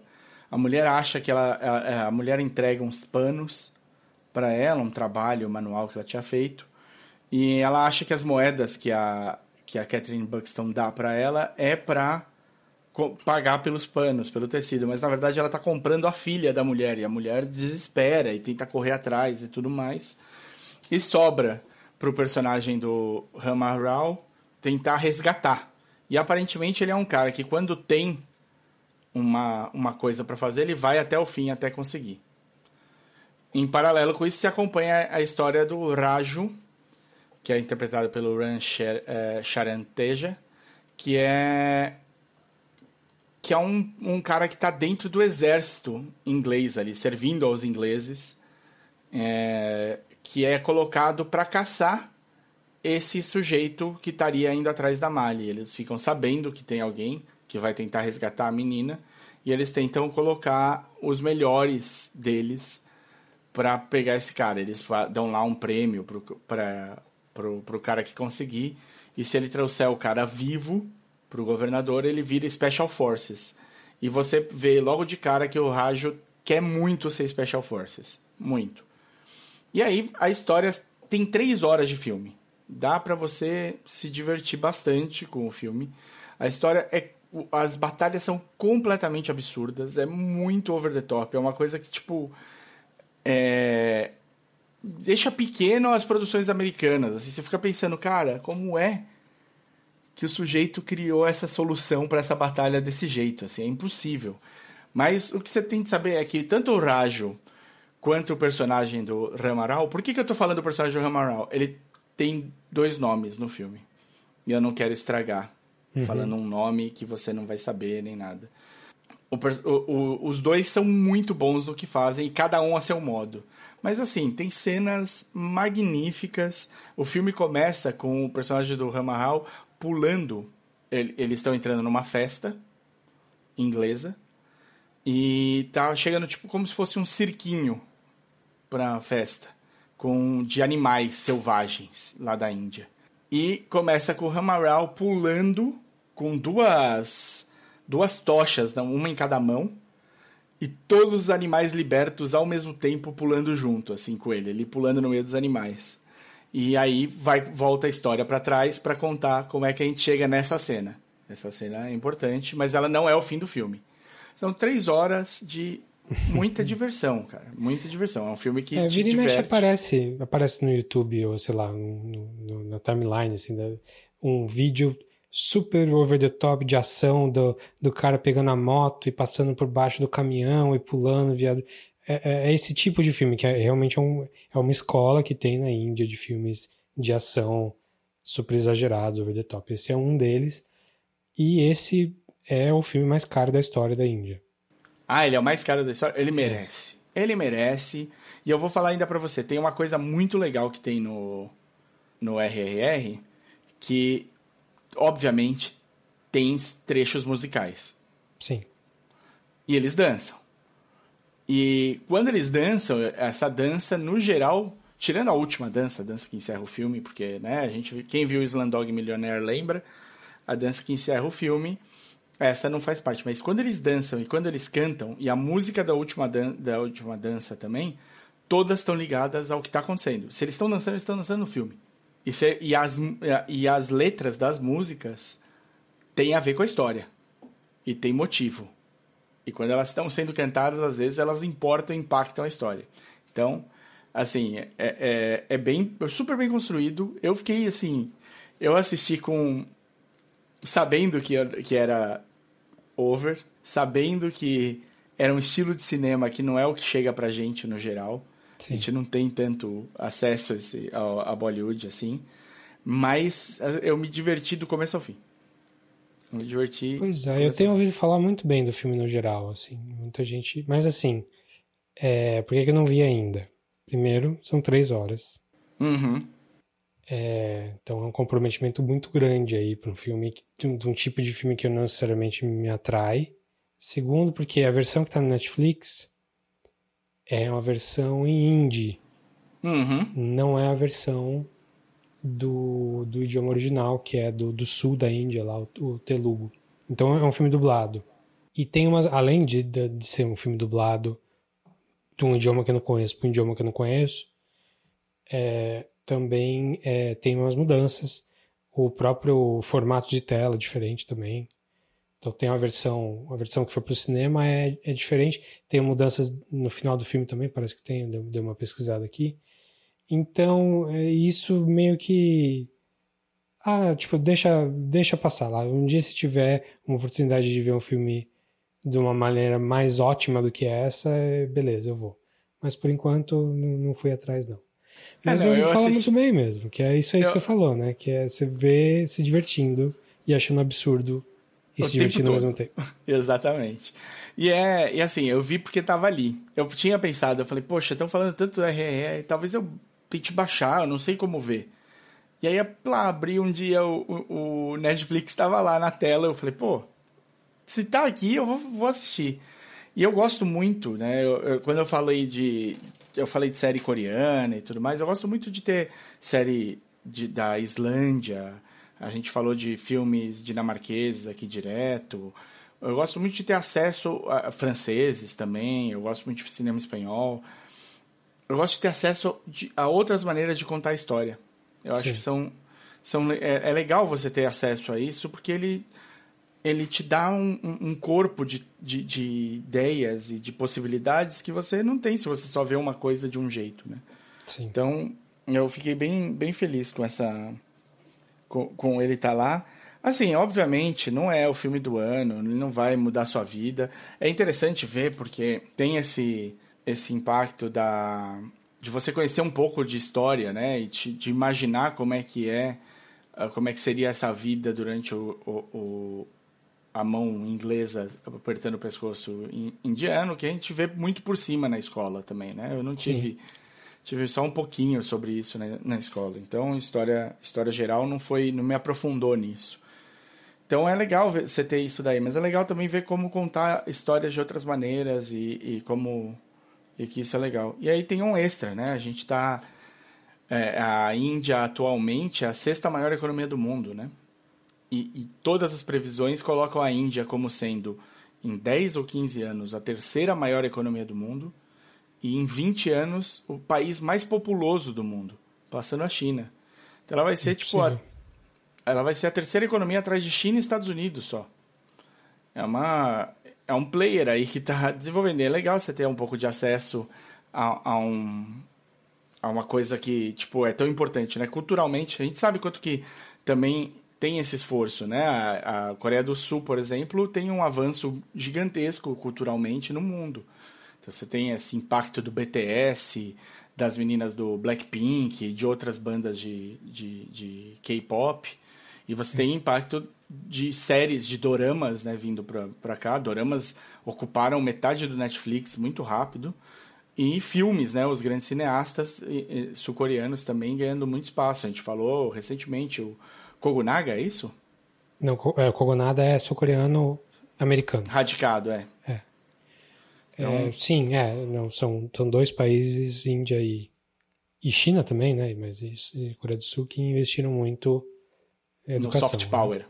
Né? Assim, o soft power é resultado da, do investimento em educação. Uhum. E em soft, cultura. O soft power da China tá, tá pior do que o da Coreia do Sul no, no resto do mundo, né? Mas vai, vai acontecer. É, mas a produção acadêmica indiana é enorme, né? Eles têm enorme. programas, tem programa espacial, eles estão no mundo inteiro, enfim. Então, assim, não que o R R R seja o... o melhor que a Índia tem a, a mostrar. Não, não, mas, sem dúvida, não. Porque é o mainstream, é exagerado, é, é, é o pipoca e tal, né? É, mas não deixa de ser um jeito de ter algum contato com a cultura. Não precisa, ser, não precisa só ver filme de arte indiano. que tem uhum. muitos, muito bons. Tem muito, muitos bons. E teve uma época que chegava bastante aqui, né? Teve... Yeah. Muito bem, então falam bastante recomendação. Tá passando do tempo aí. Vamos entrar, falar da série... No prato principal. No prato principal. Vamos falar do Sandman. Ou The Sandman, né? O título uhum. certo é The Sandman. mister The Sandman. Bring Me a Dream. Sandman, quadrinho de oitenta e nove, oitenta e oito, oitenta e nove. Meio que inaugurou o estilo Vertigo de fazer quadrinho. Quadrinho para adulto. Meio herói, meio não. Um pouco de misticismo, temáticas mais sombrias, que a, a, o selo Vertigo fez tão bem ali nos anos noventa. O Sandman é o pioneiro nisso aí, com um escritor que tinha acabado de, de, de sair do, do jornalismo, assim, um cara que nunca tinha escrito nada muito sério, assim, e pegou uma oportunidade de escrever para descer para um, um herói que... não era bem um herói, não, ninguém queria, ninguém queria saber, que era o Sandman lá dos anos sessenta, eu acho, né? É, eu acho, por aí. sessenta, setenta, talvez, no comecinho. E ele usou só o nome, né? E, e criou uma, uma, uma série de quadrinhos bem diferente de tudo que tinha por ali, assim. Então, uma série que deve ter uma inspiração... nessa onda britânica dos anos oitenta, aí, com Alan Moore, com Grant Morrison. Grant Morrison talvez seja depois disso, né? Eu, eu, eu sempre considerei o Grant Morrison depois. Era Alan Moore, o, o Garth Ennis e o... Garth Ennis, é isso. E o Neil Gaiman. Pois é. Então, Sandman fez muito sucesso na, no, no começo dos anos noventa, ali, na nossa adolescência. Eu, por, como eu falei lá no comecinho, eu... totalmente por acaso, não caí, assim, não, não entrei de cabeça. Nos anos noventa eu ainda tava X-Men, então uma coisa mais, mais juvenil, assim. Uhum. É, mas eu via muita gente em volta de mim, muito amigo mais gótico, assim, que, que até, até nos anos dois mil, até na faculdade, muito, tem muitos amigos muito fãs do Sandman aí, que carregam a tocha até hoje. E Sandman foi considera- considerado infilmável, né?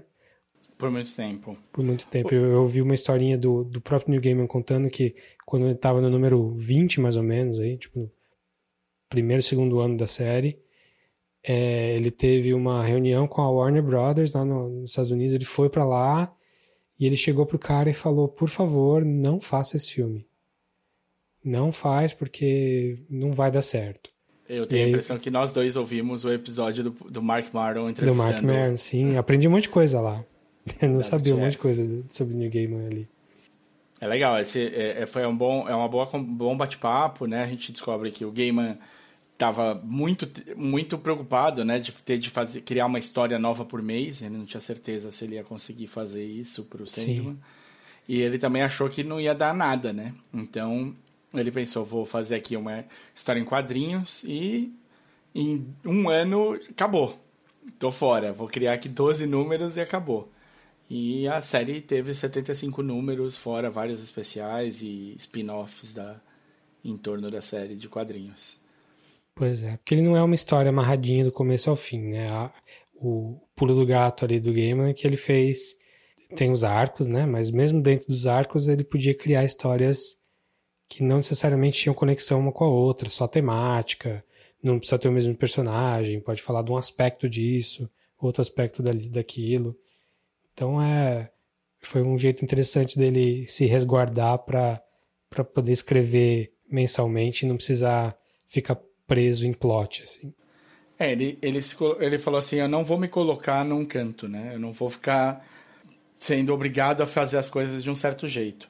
E funcionou. O Sandman, ele é bem importante no, nos quadrinhos, porque ele é o primeiro quadrinho a ser indicado a prêmios de literatura, por uma edição que você já leu. Que você falou que tá na vinte e oito, então você já uhum. leu Sonhos de uma Noite de Verão, não leu? Li. Sério que aquele ganhou? É, ele foi indicado. Foi a primeira vez que foi indicado. E... não acho dos melhores que eu li até agora, não, hein? Não, não é, não é. É que eu acho que porque ele flerta com literatura mesmo, né? Sim, ele sim. tá falando de Shakespeare e da montagem da peça de Sonhos de uma Noite de Verão. Hum. E leva pro fantástico, né? Então... pra, eu acho que para a época, talvez, eles olham com... Porque o Sandman, ele começa nos quadrinhos de uma... flertando muito com o terror, né? Ele é, ele é muito mais pesado do que a série de T V fez. E ele é, tem um... vamos falar disso aí. Ele, ele, tem um, ele flerta muito com o terror, ele vai se encontrando depois. E ele flerta muito com o terror porque era uma vibe que estava vindo durante os anos oitenta, né? Você tem o Monstro do Pântano, do Alan Moore, que também flerta muito com o terror. Você tem... É, o, os caras ficavam desenhando o Sting, né, no fundo do Monstro do Pântano, até o Sting virar um personagem. E o John virar Constantine, o Hellblazer. É, o Hellblazer, é, é, John Constantine vira também, ele tem, flerta muito com o terror. E, e aí, é Constantine outras... ou é Constantine? Acho que é Constantine, né? Pelo que eu ouvi em entrevistas. É, não, eu ouvi, ouvi da boca do Gaiman falando, não, é Constantine. Não foi, não foi ele que criou o personagem, mas é, ele provou ali por A mais B que tinha no, no original, ali nas primeiras histórias, que tem uma discussão sobre isso e é Constantine.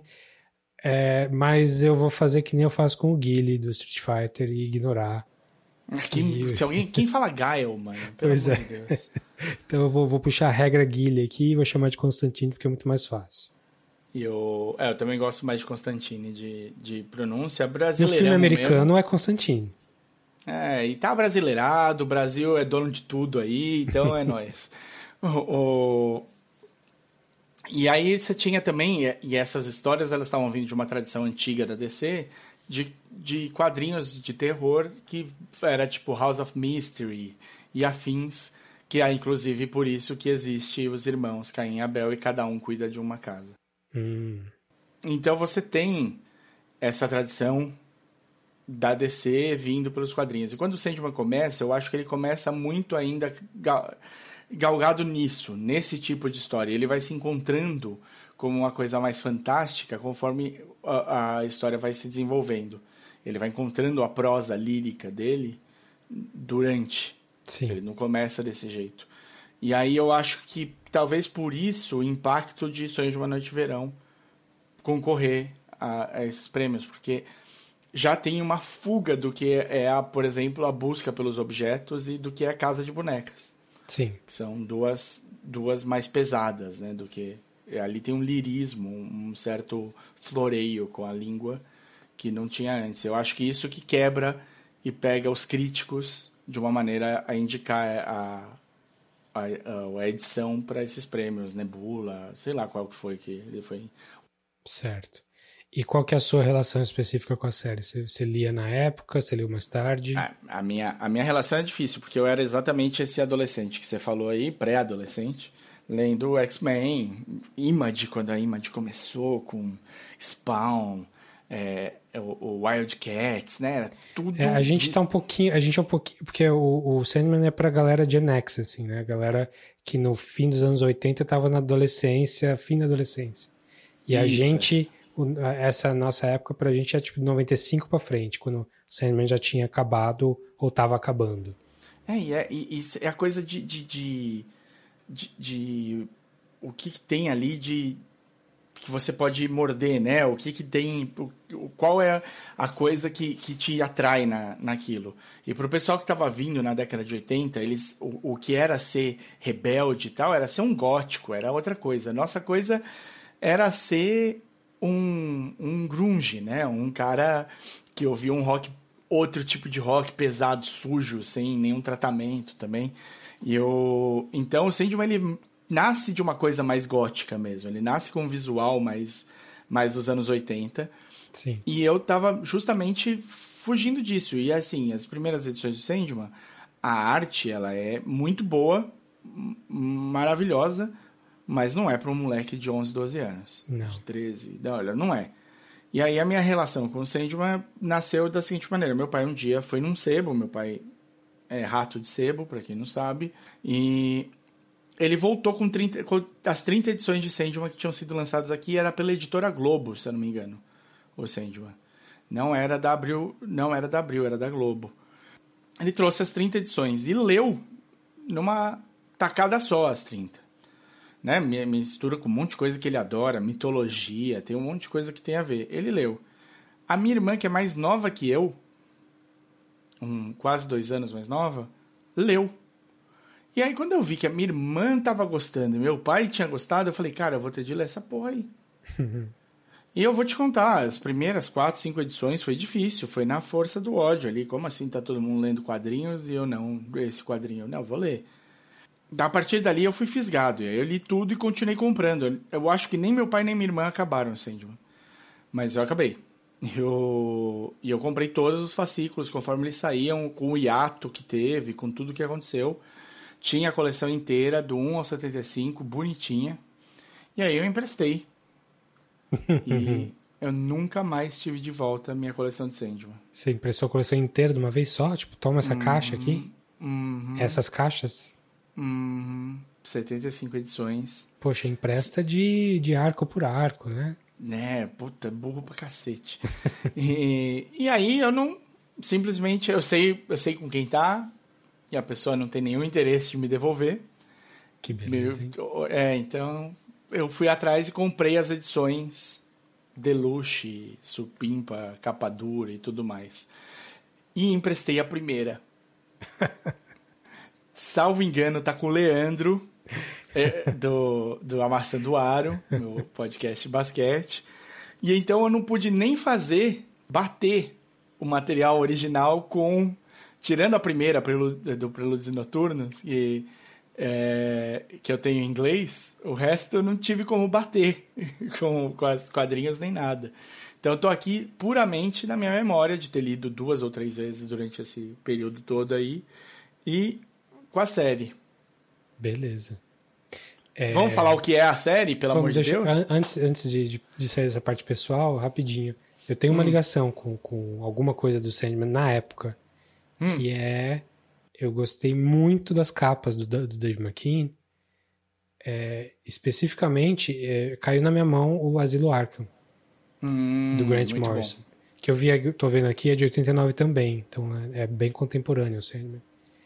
É, não, e... mas o, o Grant Morrison, ele demorou para ter o espaço dele é. na parte de adulta, né, da sim, coisa. Ele sim. escrevia quadrinhos, mas demorou um pouquinho para... Mas o Asilo Arkham também é uma pegada é da, da Vertigo também, também tem essa pegada de personagens da D C mais sérios, uhum. mas e, e esse o Dave McKean desenha em tudo, não é só a capa. Ah, ele faz dentro também. É, e é assim, pra mim foi um quadrinho que mudou minha vida, assim, meu, meu eu adolescente gostando de coisas mais, entre aspas, Sério? sérias, assim, né? Eu achei e... que tu tinha chegado pra todo mundo via o Watchmen, essa parte. É, então, eu fui ler o Watchmen com dezoito anos já, li tarde, ah, tá. né? o Arkham, o Arkham eu li com quatorze, quinze, sei lá. Sim. Mas muito bem, vamos, falar, vamos voltar aqui. O, o... Não, não, eu acho que, a, eu, já que você me deu esse espaço aqui, eu acho que o, o, o Dave McKean precisa ser falado. O McKean é parte inexorável do Sandman, ele... é o capista de todas as edições, é uma arte super diferente, absurdamente boa, e ele junto do Gaiman tem provavelmente um dos quadrinhos que eu acho mais bonitos, uma edição única, fechada. Se você tiver chance de ler, leia, especialmente na sua quando você começa a ficar um pouco mais velho, hum. depois dos seus trinta, eu acho que ele te acerta como um soco no estômago, bem gostosinho, que chama Signal to Noise. É um quadrinho que vira e mexe, é uma edição, é, é fechadinho, é só uma encadernadinha, arte inteira do McKean e o texto do Gaiman, e vira e mexe eu me pego pensando nela, assim. Às vezes do nada, com uma certa, uma nostalgia triste, assim. Hum. Então, se tiver chance, Signal to Noise é a minha dica de quadrinhos aí, dos dois. Legal, Dark Horse, não é D C. Não conheço. Quer dizer, não conheço o Signal to Noise, Dark Horse conheço. É, vamos falar da série, então. Então, a inadaptável, mas aí o Gaiman é, resolveu, é, depois de, ter, de quebrar a cara algumas vezes com adaptações de, de coisas dele, como, por exemplo, American Gods, que a gente falou aqui, que teve um monte de briga de, de produtor, saiu um showrunner, entrou outro. Eu nem acabei a terceira temporada. Também não. É, ele, resolve, ele teve chance e quis fazer, quis ser showrunner da própria série, e ele fez isso com Good Omens na, na Amazon. Muito divertida, mas é divertido, isso que não é, acabei, né? Também, eu vi dois episódios, até quero ver mais, mas não, não fui atrás ainda. Mas é, ele pegou gosto, né? E aí ele começou a ir atrás de adaptar Sandman, ele mesmo. Ele fez parceria com a Warner, né? Que, tem, que é dona da D C, produziu pela Warner e vendeu pro Netflix. Então não, tá lá como Netflix Original, mas é, podia ser da H B O, feita pela mesma equipe, do mesmo jeito, e acabou sendo pro Netflix mesmo. Mas e aí, é infilmável mesmo? Aparentemente não, né? Eu acho que se ele, se ele mostrar alguma coisa é que não. Eu acho que as outras adaptações pareciam muito loucas, né? Colocaram, falaram que tinha, ia ter uma adaptação que era meio é, de ação, né? Com briga entre o Sandman e os, os pesadelos, coisa... Ah, nos anos noventa devia ser essa ideia, né? Porque era, era o que tinha. Com série de T V, a coisa muda de figura. Muda de figura. Teve muito tempo é, encabeçando aí o Joseph Gordon-Levitt. Ele levou, carregou essa tocha por muito tempo querendo filmar a Sandman. E acabou não sendo ele, né? Não sendo o Joseph ah, tá, Gordon-Levitt. Ele, da, é, ele não, não parece também, né? Acho que o Sandman não, não. é mais imponente. Assim, qualquer forma que ele tome, ele é sempre imponente. Sandman tem uma premissa que é a seguinte, para vocês que estão se perguntando até agora o que, de que cacete é essa série. Ele criou um, um grupo de, de seres que são conhecidos como os Perpétuos, que tem um campo de atuação dentro da psique humana, vamos dizer assim. Então, você te, quer dizer melhor do que eu nisso? Você tem um jeito melhor de descrever? Não, acho que, acho que é por aí. Assim, antes dos deuses existiam os conceitos, né? É isso, então, são os conceitos irmãos, das coisas. A gente só descobre alguns irmãos, né? São, a gente sabe que são sete, mas Isso. a gente sabe do Dream, né? Do sonho, que também da é Death. Conhecido, da Death e do Despair e Desire, né? Esses são os que aparecem no começo. Eles, eles aparecem, mas você tem, eles falam, citam o Destiny. Sim. É, que e o irmão pródigo. Não aparece ainda. E o irmão pródigo que a gente não sabe. Eu não sei ainda porque não cheguei lá. Mas, enfim, ele, a ideia é que eles são acima dos deuses. Né? Eles são criados... Mas aí também, depois você vai vendo e, tipo, eles só existem porque os humanos têm essas existem. características. Então, aí tem... tem tá acima dos deuses, mas o criador é um deus só, aparentemente. Eu tô falando... Não acabei a série pra saber quão bem amarrado é isso. Mas até agora... A série de quadrinhos, você não acabou. A série de quadrinhos, a série da Netflix eu acabei.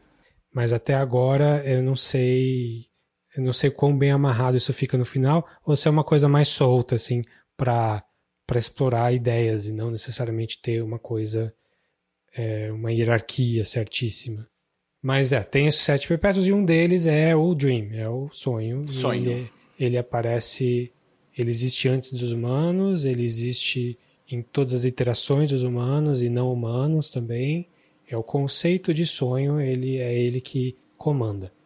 É, quando, é o... a primeira, quando o primeiro ser sonhou, ele estava lá. É. Como ah. a morte, quando o primeiro, primeiro ser morreu, ela estava lá. E o destino, quando o primeiro ser nasceu, ele estava lá. Pois é. Então, é, esse é, o, é uma coisa que você vai aprendendo conforme você vai lendo. Não, não tem um, um glossário assim logo no começo, né? Mas a, a ideia do primeiro número, da primeira história é que alguém, um ocultista, tipo um Aleister Crowley, na verdade um rival do Aleister Crowley, aprisiona o sonho, quer aprisionar a morte, mas aprisiona o sonho. Isso. Ele quer, ele quer conseguir trazer de volta alguém dos mortos, faz um, um ritual para conseguir aprisionar a morte, mas acaba aprisionando o sonho. E essa, é assim que a gente começa. A gente começa Não a sabe o que fazer com, com isso. Com o sonho aprisionado. Pois é.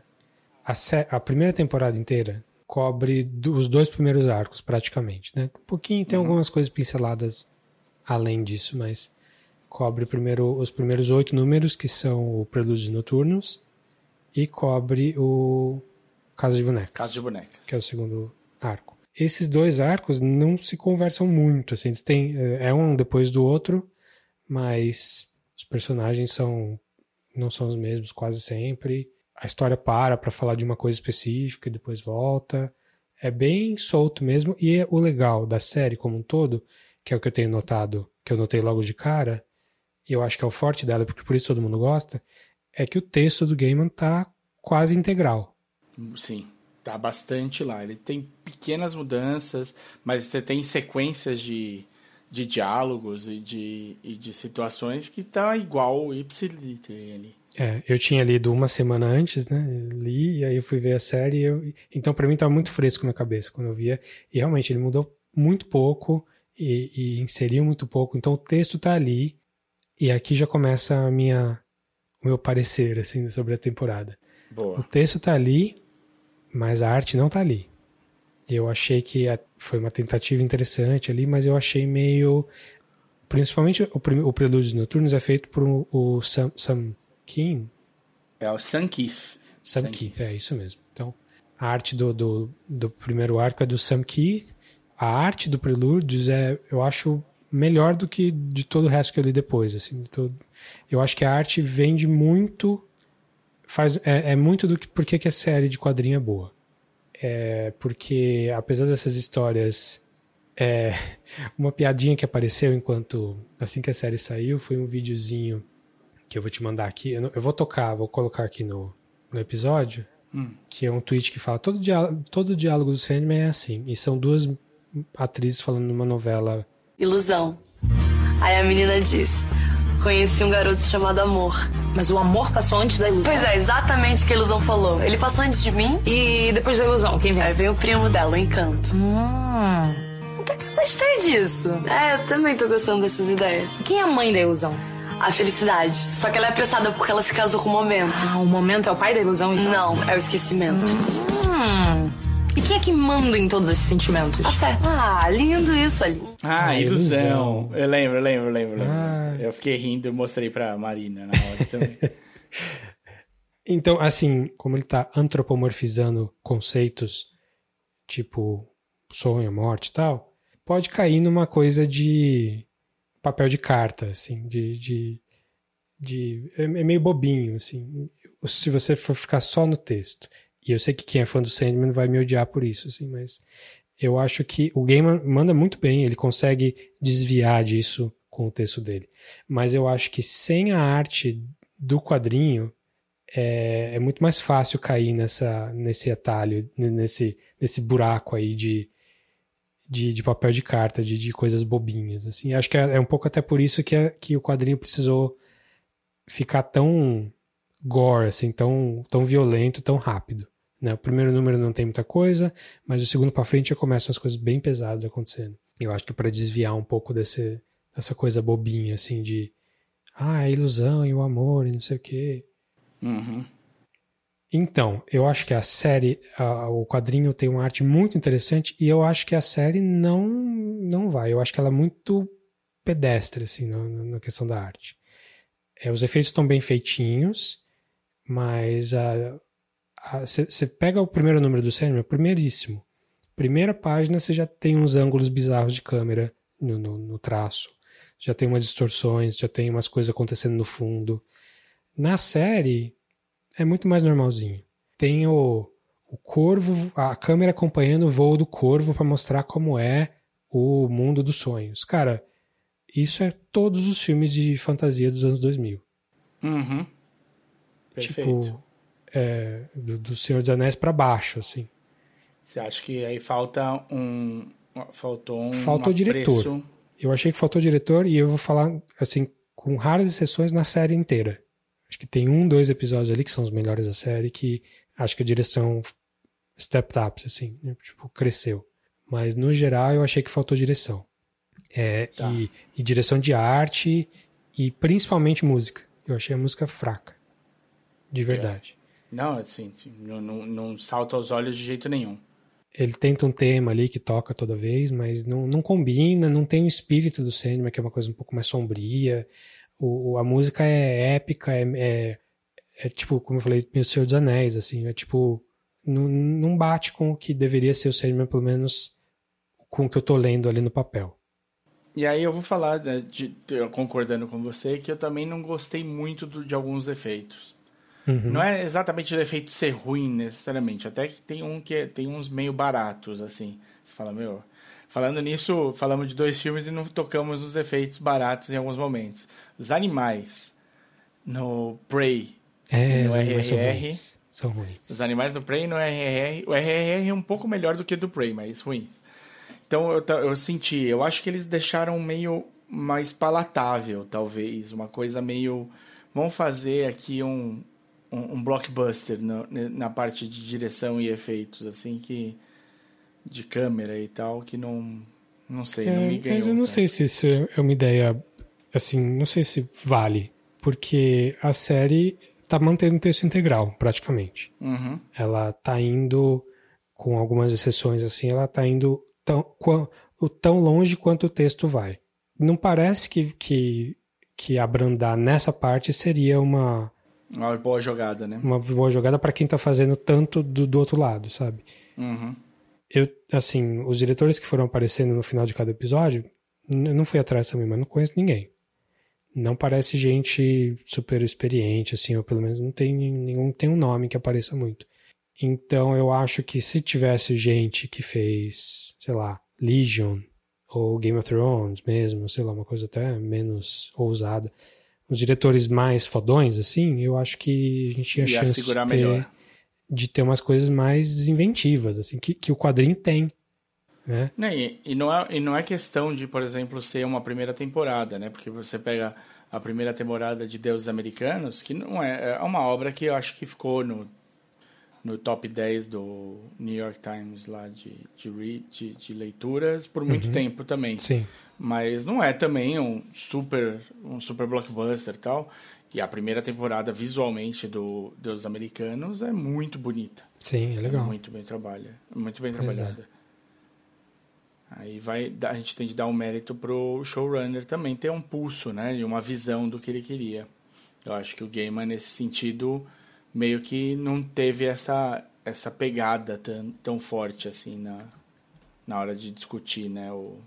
É, eu acho que eles estavam muito preocupados em fidelidade uhum. e talvez tenha passado batido, assim, o... Sei lá, eu acho que, eu acho que foi falta de capacidade artística de quem dirigiu ou de quem aprovou. Não Sim. sei, tô falando daqui do meu, da minha cadeira do computador, não tenho... não sou melhor que ninguém que, que tá fazendo essa história aí. Eu acho, e eu achei assim, eles, abran, eles abrandaram nisso daí, mas também pegaram um pouco mais leve na parte de terror da história. É, mas é, aí, eu, aí eu, eu entendo. Eu acho eu que as mudanças... Eu acho, e aí acho que a gente vai ter que entrar em spoiler pra falar, mas... Sim, não, a gente vai falar na parte de spoiler depois. É, porque as mudanças... de verdade que aconteceram na série são a partir desse episódio aí, e são mudanças que, apesar dele ter pegado mais leve no terror, são mudanças que fazem sentido para um, para uma história mais madura. Mas sim, a gente vai sim. falar, a gente vai falar. A gente fala disso. Eu acho assim, tem, eu, tem outros detalhes que eu gostaria, que eu acho que não precisava ter mudado. Tem outros detalhes que eu não vejo por quê. Mas de resto, pra mim, assim, o, o, sendo muito, já, já tirando tudo, né? Porque tem um monte de gente que leu Sandman e se doeu com, a, com o casting. Pelo contrário, eu achei ah, o casting não. maravilhoso, tudo maravilhoso. Veio. Todas as é, escolhas um, foram certas ali, ó. Um abraço em todos eles, estão todos incríveis e se fosse pior, melhorar, estragava, eu acho. Não é isso que eu tô falando, é questão de, de, de decisões ali pequenas, tipo... Ah, um, aqui eu vou dar tal punição. E aí a punição não é a que eu achava, que eu tinha achado tão foda quando eu li. Falando, porra, que foda essa punição aqui. Isso é uma punição. Ou então, ah, vamos buscar tal coisa. E chega pra buscar tal coisa e a situação é meio decrépita, sabe? É meio pesada, mais, bem mais barra pesada. Eu acho que nessas, a, a, nessas que pegaram um pouco mais leve, eu fiquei ali, mas... É uma decisão que nem sei se, se impactaria tanto assim. Mas tudo bem. Tá, tá lá. Ah, eu quero, quero saber exatamente o que você está falando quando a gente entrar em spoiler. Mas antes disso, acho que dá, tá claro que vale, vale ver aí quem, quem é leitor de Sandman estava com o pé atrás, pode ir, porque primeiro tem o aval do Gaiman, segundo, ficou bom. Uhum. Funciona super Funciona. bem. Funciona. É, não acho que seja a adaptação perfeita, mas... Mas ele trouxe algumas coisas novas que foram boas, eu acho. E é legal você ver uma coisa que você gosta. Sei lá, é legal ter o Corvo com a voz do Patton Oswalt, porque o Patton Oswalt tem a ver com esse tipo de personagem meio sardônico, assim. Enfim, são, são oito episódios ou dez? Dez, né? Dez, dez. São dez episódios que cobrem dezesseis edições. Por aí, é. é então não tá tudo muito corrido, dá, dá pra você e na absorver boa. E na boa, cada um ali tem, conta a história inteirinha. Então ficou uma boa, boa adaptação, né? No geral, não, não. uma boa adaptação.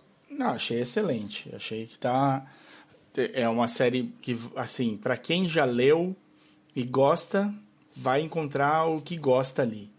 E pra quem não leu, vai entrar num universo riquíssimo, riquíssimo, com sacadas muito interessantes. A sacada dos perpétuos é uma ideia muito legal. Uma ideia que a mitologia não teve para trabalhar, e são aí quantos anos de humanos escrevendo e criando, sei lá, dez mil anos de, de humano criando coisa, não chegamos, não chegamos nos perpétuos. O cara teve uma ideia originalíssima, com uma coisa razoavelmente simples. E com muito, assim, material muito rico, que dá para você se empanturrar com quantidade de... No geral, se você vê alguma coisa acontecendo na tela que parece sem motivo, ou que tipo o motivo passa batido, alguém cantarolou uma música, apareceu tal personagem no fundo, cara, tenha certeza que esse personagem é alguém que tem uma importância histórica ou mitológica, ou alguma coisa assim. A música tem um motivo para ela estar ali. O cara, assim, desde o começo no Sandman, as coisas sempre se encaixaram muito bem, muito, muito bem pesquisado. Muito Sim. bem pesquisado. Pois é. Bom... Vamos para spoiler, então, para a gente poder falar um pouquinho mais a fundo sobre isso? Vamos sim, assistam. E aí venham para os spoilers. Então, a partir de agora, spoilers para Sandman do Netflix e um pouco do quadrinho também. Eu vou tentar não ir muito longe para não, não atrapalhar quem só viu a série.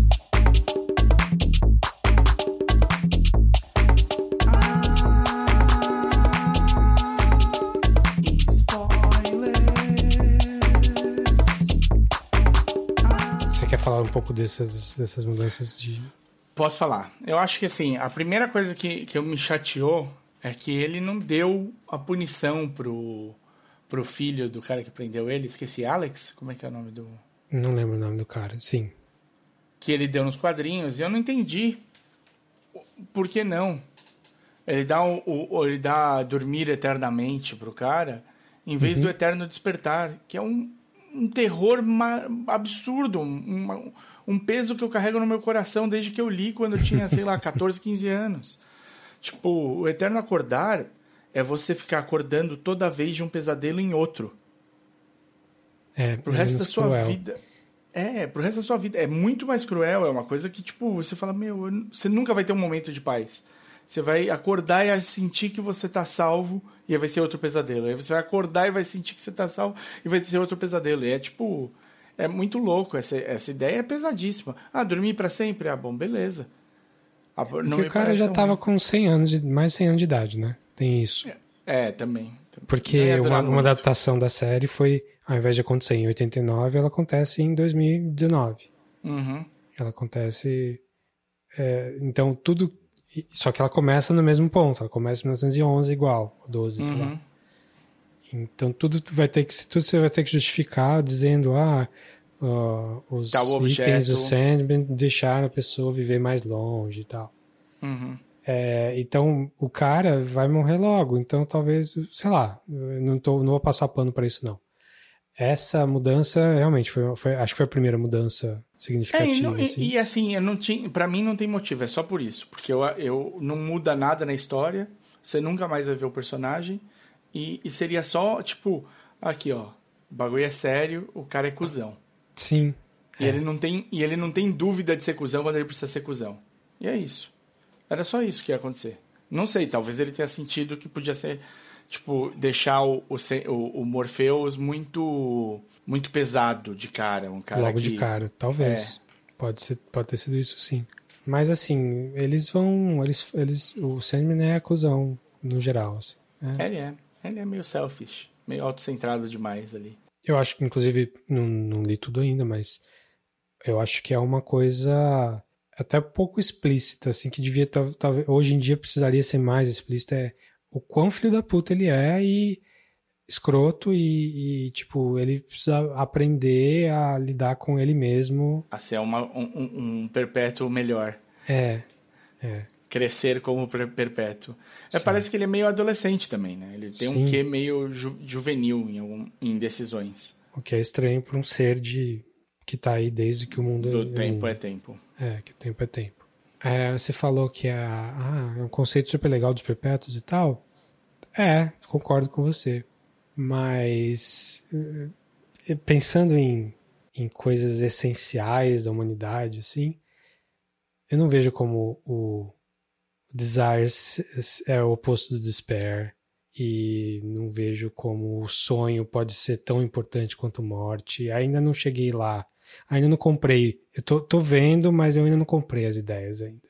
Eu, eu entendo, acho que parece que algumas dessas coisas estão um pouco forçadas, assim, pra... Eu acho... Não, ele, ele, ele tem, uma, tem umas forçadinhas, sim, até pra encaixar quais irmãos e por quê, e aí fazer todos com D. É, e, então... E... E aí eu acho que tem, tem umas forçadinhas. Eu acho que ele foi bem de conseguir o, os termos que ele conseguiu. Não sei se eu pensando sozinho ia pensar em... Ah, com certeza. Eu não conseguiria. Destiny, Death, Dream, ok. É. Aí diz... é, bom, não vou, não vou nem entrar nisso daí. Mas é, é, é, ele foi, foi bem nisso daí.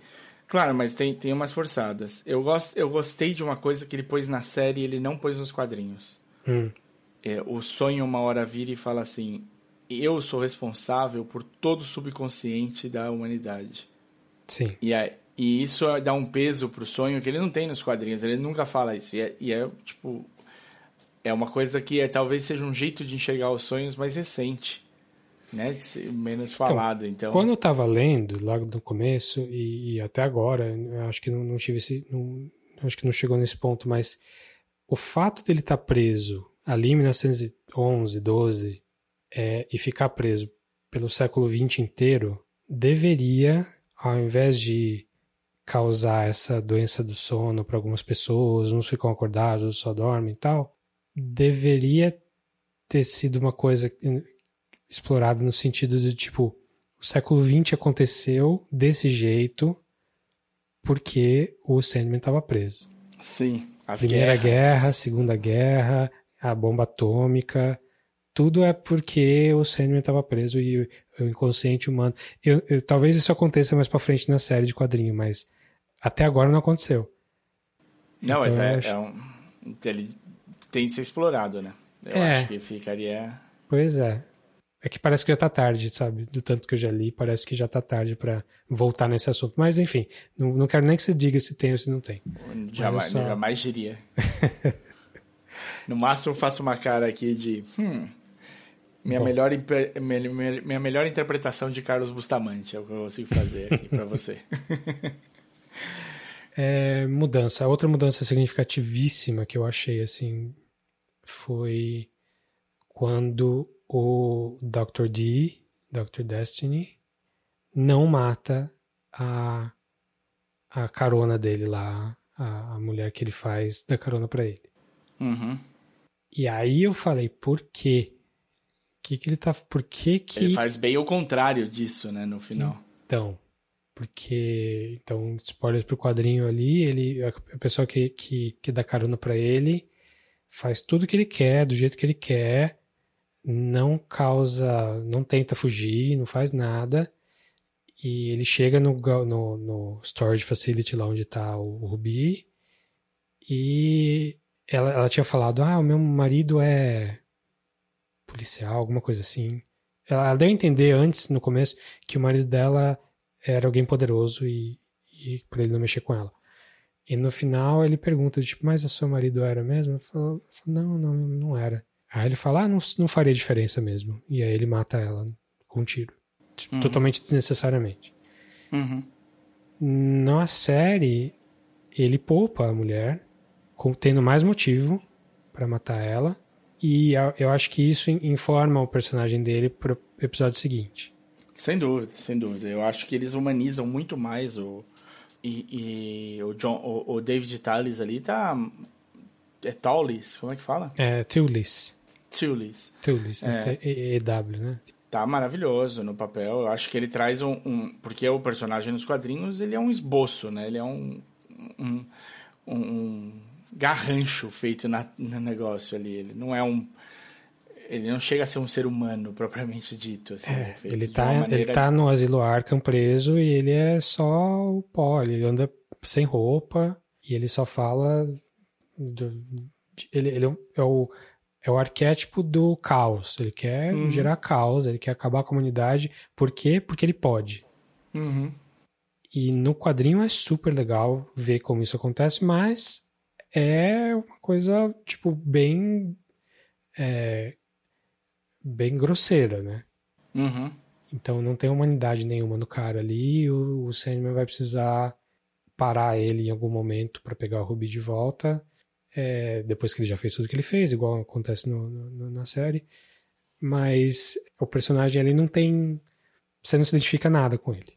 Não, ele Mas, não é humano, né? Ele não... É. Já na série, ele é... É um cara que é iludido porque ele acha que o mundo tem que dizer a verdade, tem que ser sincero. E se o mundo falasse a verdade, tudo seria melhor. O que é uma ideia infantil, mas também é uma ideia mais fácil da gente se identificar e ver tudo, que, tudo aquilo que ele faz no diner ali, com, uh, não com simpatia, nem, nem, nem longe disso, mas de entender porque ele está fazendo aquilo. Faz sentido no personagem dele estar tá fazendo daquela forma. Mas eu senti falta... das coisas mais bizarras que acontecem naquele quadrinho, assim, né? Sim. Do jeito que ele tortura as pessoas, é muito mais cruel. É muito... Não, então, eu acho que é assim, essa... Ele, ele diminui...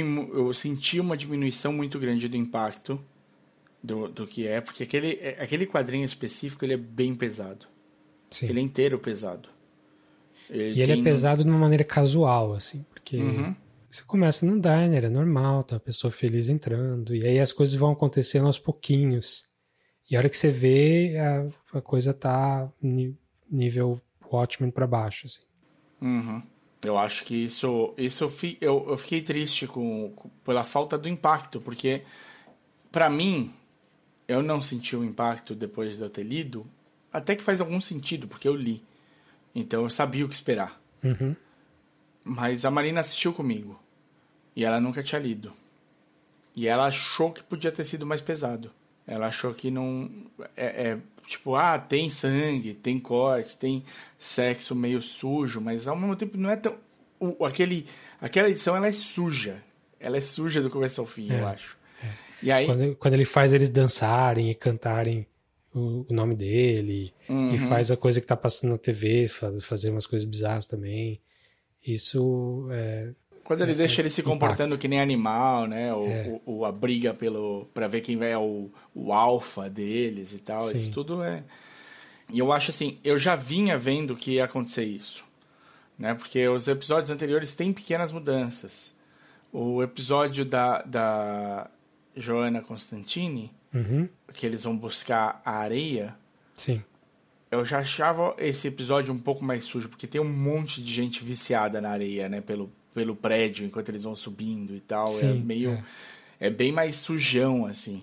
E lá não, é uma história bonita de amor, bonita e triste de amor, e que tem uma pessoa que ficou viciada na areia, mas você já descobre, tipo, não tem mais salvação.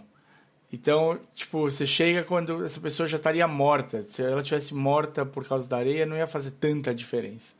Tem a despedida. No quadrinho também, no quadrinho também, é. Mas é só isso, entendeu? Tipo, não tem o caminhar em que você começa a ver o tamanho da bosta que eles estão entrando. Sim. E tudo mais e tal. Eu acho que isso fica... Eles perderam um pouco desse impacto ali. Isso era uma coisa que eu... E também eu falei, poxa, tudo bem. Talvez fosse dar um pouco de trabalho fazer o prédio todo fodido por causa da areia e tal. Mas, porra, ia ser legal de ver. E aí tem a batalha pelo Elmo, né? Sim, o Lúcifer... Que eu acho que faz todo sentido pro quadrinho. Ah, não. Eu, eu, assim, eu não, eu não fiquei... Tipo, eu entendo por que, que usaram Lúcifer e não o Corozon. Sim. Na batalha. Eu entendo. Porque quando você tem alguém do calibre da Gwendoline Christie fazendo um papel, você vai usar ela. Você não vai ah. pôr ela sentada numa mesa, olhando, pra, assistindo os caras num cabaré disputando. Um cabaré no inferno. Você vai usar o máximo que você puder tirar de uma, de uma atriz boa, porra. É pra isso que tá ali. Você tá pagando, você tá pagando bom dólar pra, pra ter aquela ali e, você, e por que não aproveitar isso? E é ótimo. Mas ali também tem um, um quezinho. Então, eu não sei, eu, a, quando eu comecei a ver essas pequenas diferencinhas, que no fundo não afetam nada e, podiam, e é uma, uma escolha estética praticamente de, de approach, né? De como fazer, poder, podia ser mais sujo, podia ser um pouco mais, mais feio, não sei o que lá, ou um pouco mais pesado. Eu estava preparado para o episódio do Diner não ter a mesma escrotidão que tem nos quadrinhos. Não tem como Sim. ter.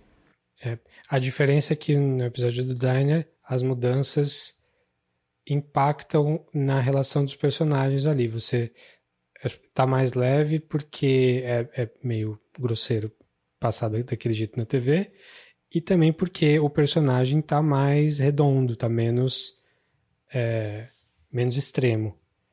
Então, assim, fico triste que não tá tão extremo no, na T V, fico. Mas eu também acho que é o melhor episódio do, do, da temporada. Ou, ou do, do Diner? Do Diner, é. Aí eu, eu, eu acho que não, pra mim. Pra mim o melhor é o seguinte. É tá. o, a, o bater das asas lá. Que é ótimo também. Né? Todo mundo fala, mas é, eu gosto mais. Eu achei, eu achei que em termos de... Você senta pra assistir o negócio do começo ao fim e é satisfatório, eu achei o Diner melhor. Mas é, é, é o que... É, se fosse escolher, ah, pega um episódio pra dizer como é que tá essa adaptação do Sandman, eu pegaria esse. O Diner? Mas, é. Mais emblemático. O, é, o da morte é muito bom também, porque tá bem calcado no, no que é. Nossa, quase igual, né? É. Ah, mas, sei lá, não sei se eu não me impactei tanto, nem pelo quadrinho, assim. É, não, ele não é, ele não é impactante. Eu, eu acho ele bonito. Eu acho um, um... Eu gosto porque ele é uma mudança de marcha no quadrinho, me parece. Sim. É um respiro do motor. É, porque e... depois que ele pegou todos os itens dele, meio que pra... aonde você vai depois, né? Pra onde você uhum. vai com isso. Acabei e é o momento com... que, ele, que ele fica ali como um belo adolescente é, chorando. E a vida não tem propósito. É. E aí a irmã mais velha dele vai lá e puxa a orelha dele. Sim. E eu adoro o, o, o Rob. Eu gosto da ideia do Rob. Eu gosto do, da humanização que o, o Morfeu passa por causa do Rob. É do cara é, que, que ele tá acompanhando desde mil e trezentos. Só para quem não lembra. É a aposta, né, que ele faz de que o cara vai des- desistir de continuar vivendo. É, ficou e uma eu... boa adaptação também. Eu acho que tá ficou. bem... É, não, não ficou faltando nada. Não, não. Eu acho muito legal. E aí... Eu, mais uma vez, aplaudo a escolha da Johanna Constantine, porque ela já ia, ia aparecer de qualquer jeito. É, então, então eu, eu acho a, a troca para para ela, ao invés do, do, do John Constantine, é muito legal. Uhum. Mas eu acho que gera um ruído aí quando você vai para ela do passado. Porque aí você pode pensar que ela também vive, né? Direito. Será que não é a mesma pessoa? Porque, enfim, é, na verdade não é a mesma pessoa, pelo menos... Não, não é, não é. Eu tô assumindo que não é. Tô assumindo que não, é o antepassado não é, não é. mesmo. É o antepassado, é. é então, eu acho que a eles... Morte, a morte fala que só tem duas pessoas que estão fora da lista dela até agora. Sim. Uma é a, é a velhinha que, tá uhum. falando, que fala com, com a Johanna Constantine hoje em dia, Constantine hoje em dia.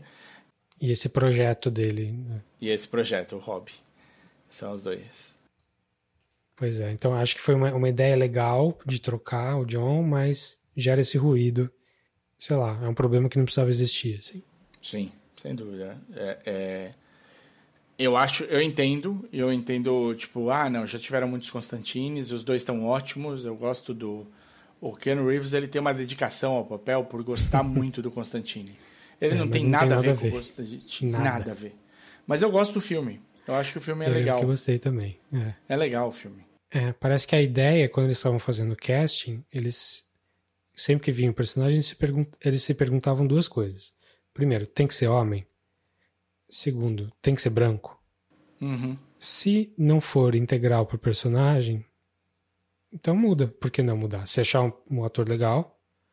Então... Inclusive, Caim Abel foi um mega casting certíssimo, assim. É, pois é. Ficou, ficou bem engraçado. Mas a... Uh... aconteceu com a morte e tal, mas tipo, por exemplo, o Corinthians, o Corinthians tinha de ser homem e tinha, tinha de ser, ser homem branco. branco. É. Mas assim, pelo menos ele, ele não é hétero, né? também, né? Acho que o vilão gay é, é um, já virou um trope também, que é um problema. Não, eu, acho, eu não, não entendi ele como gay, sabia? Eu entendi ele como aberto. É, não, certo. Mas assim, não é hétero, pelo menos. Enfim, ele não é humano, né? Convenhamos. Não, ele é um, ele é um pesadelo. Sonho, é um pesadelo. E, te, e leva o trabalho dele muito a sério. Gosta muito do que faz. Pois é, o Doll's House é, é pesado também, né? Como, como a primeira parte, mas eu acho que fica mais caricato, assim, né? Porque tem a parte toda do, dos collectors lá no, do, da, da convenção de... de convenção de, de cereais. De cereal. Que é, no quadrinho também é bem engraçado. É caricato. Né? É. Caricato. Pra falar de uma coisa mais séria, que é da menina do Vortex e tal.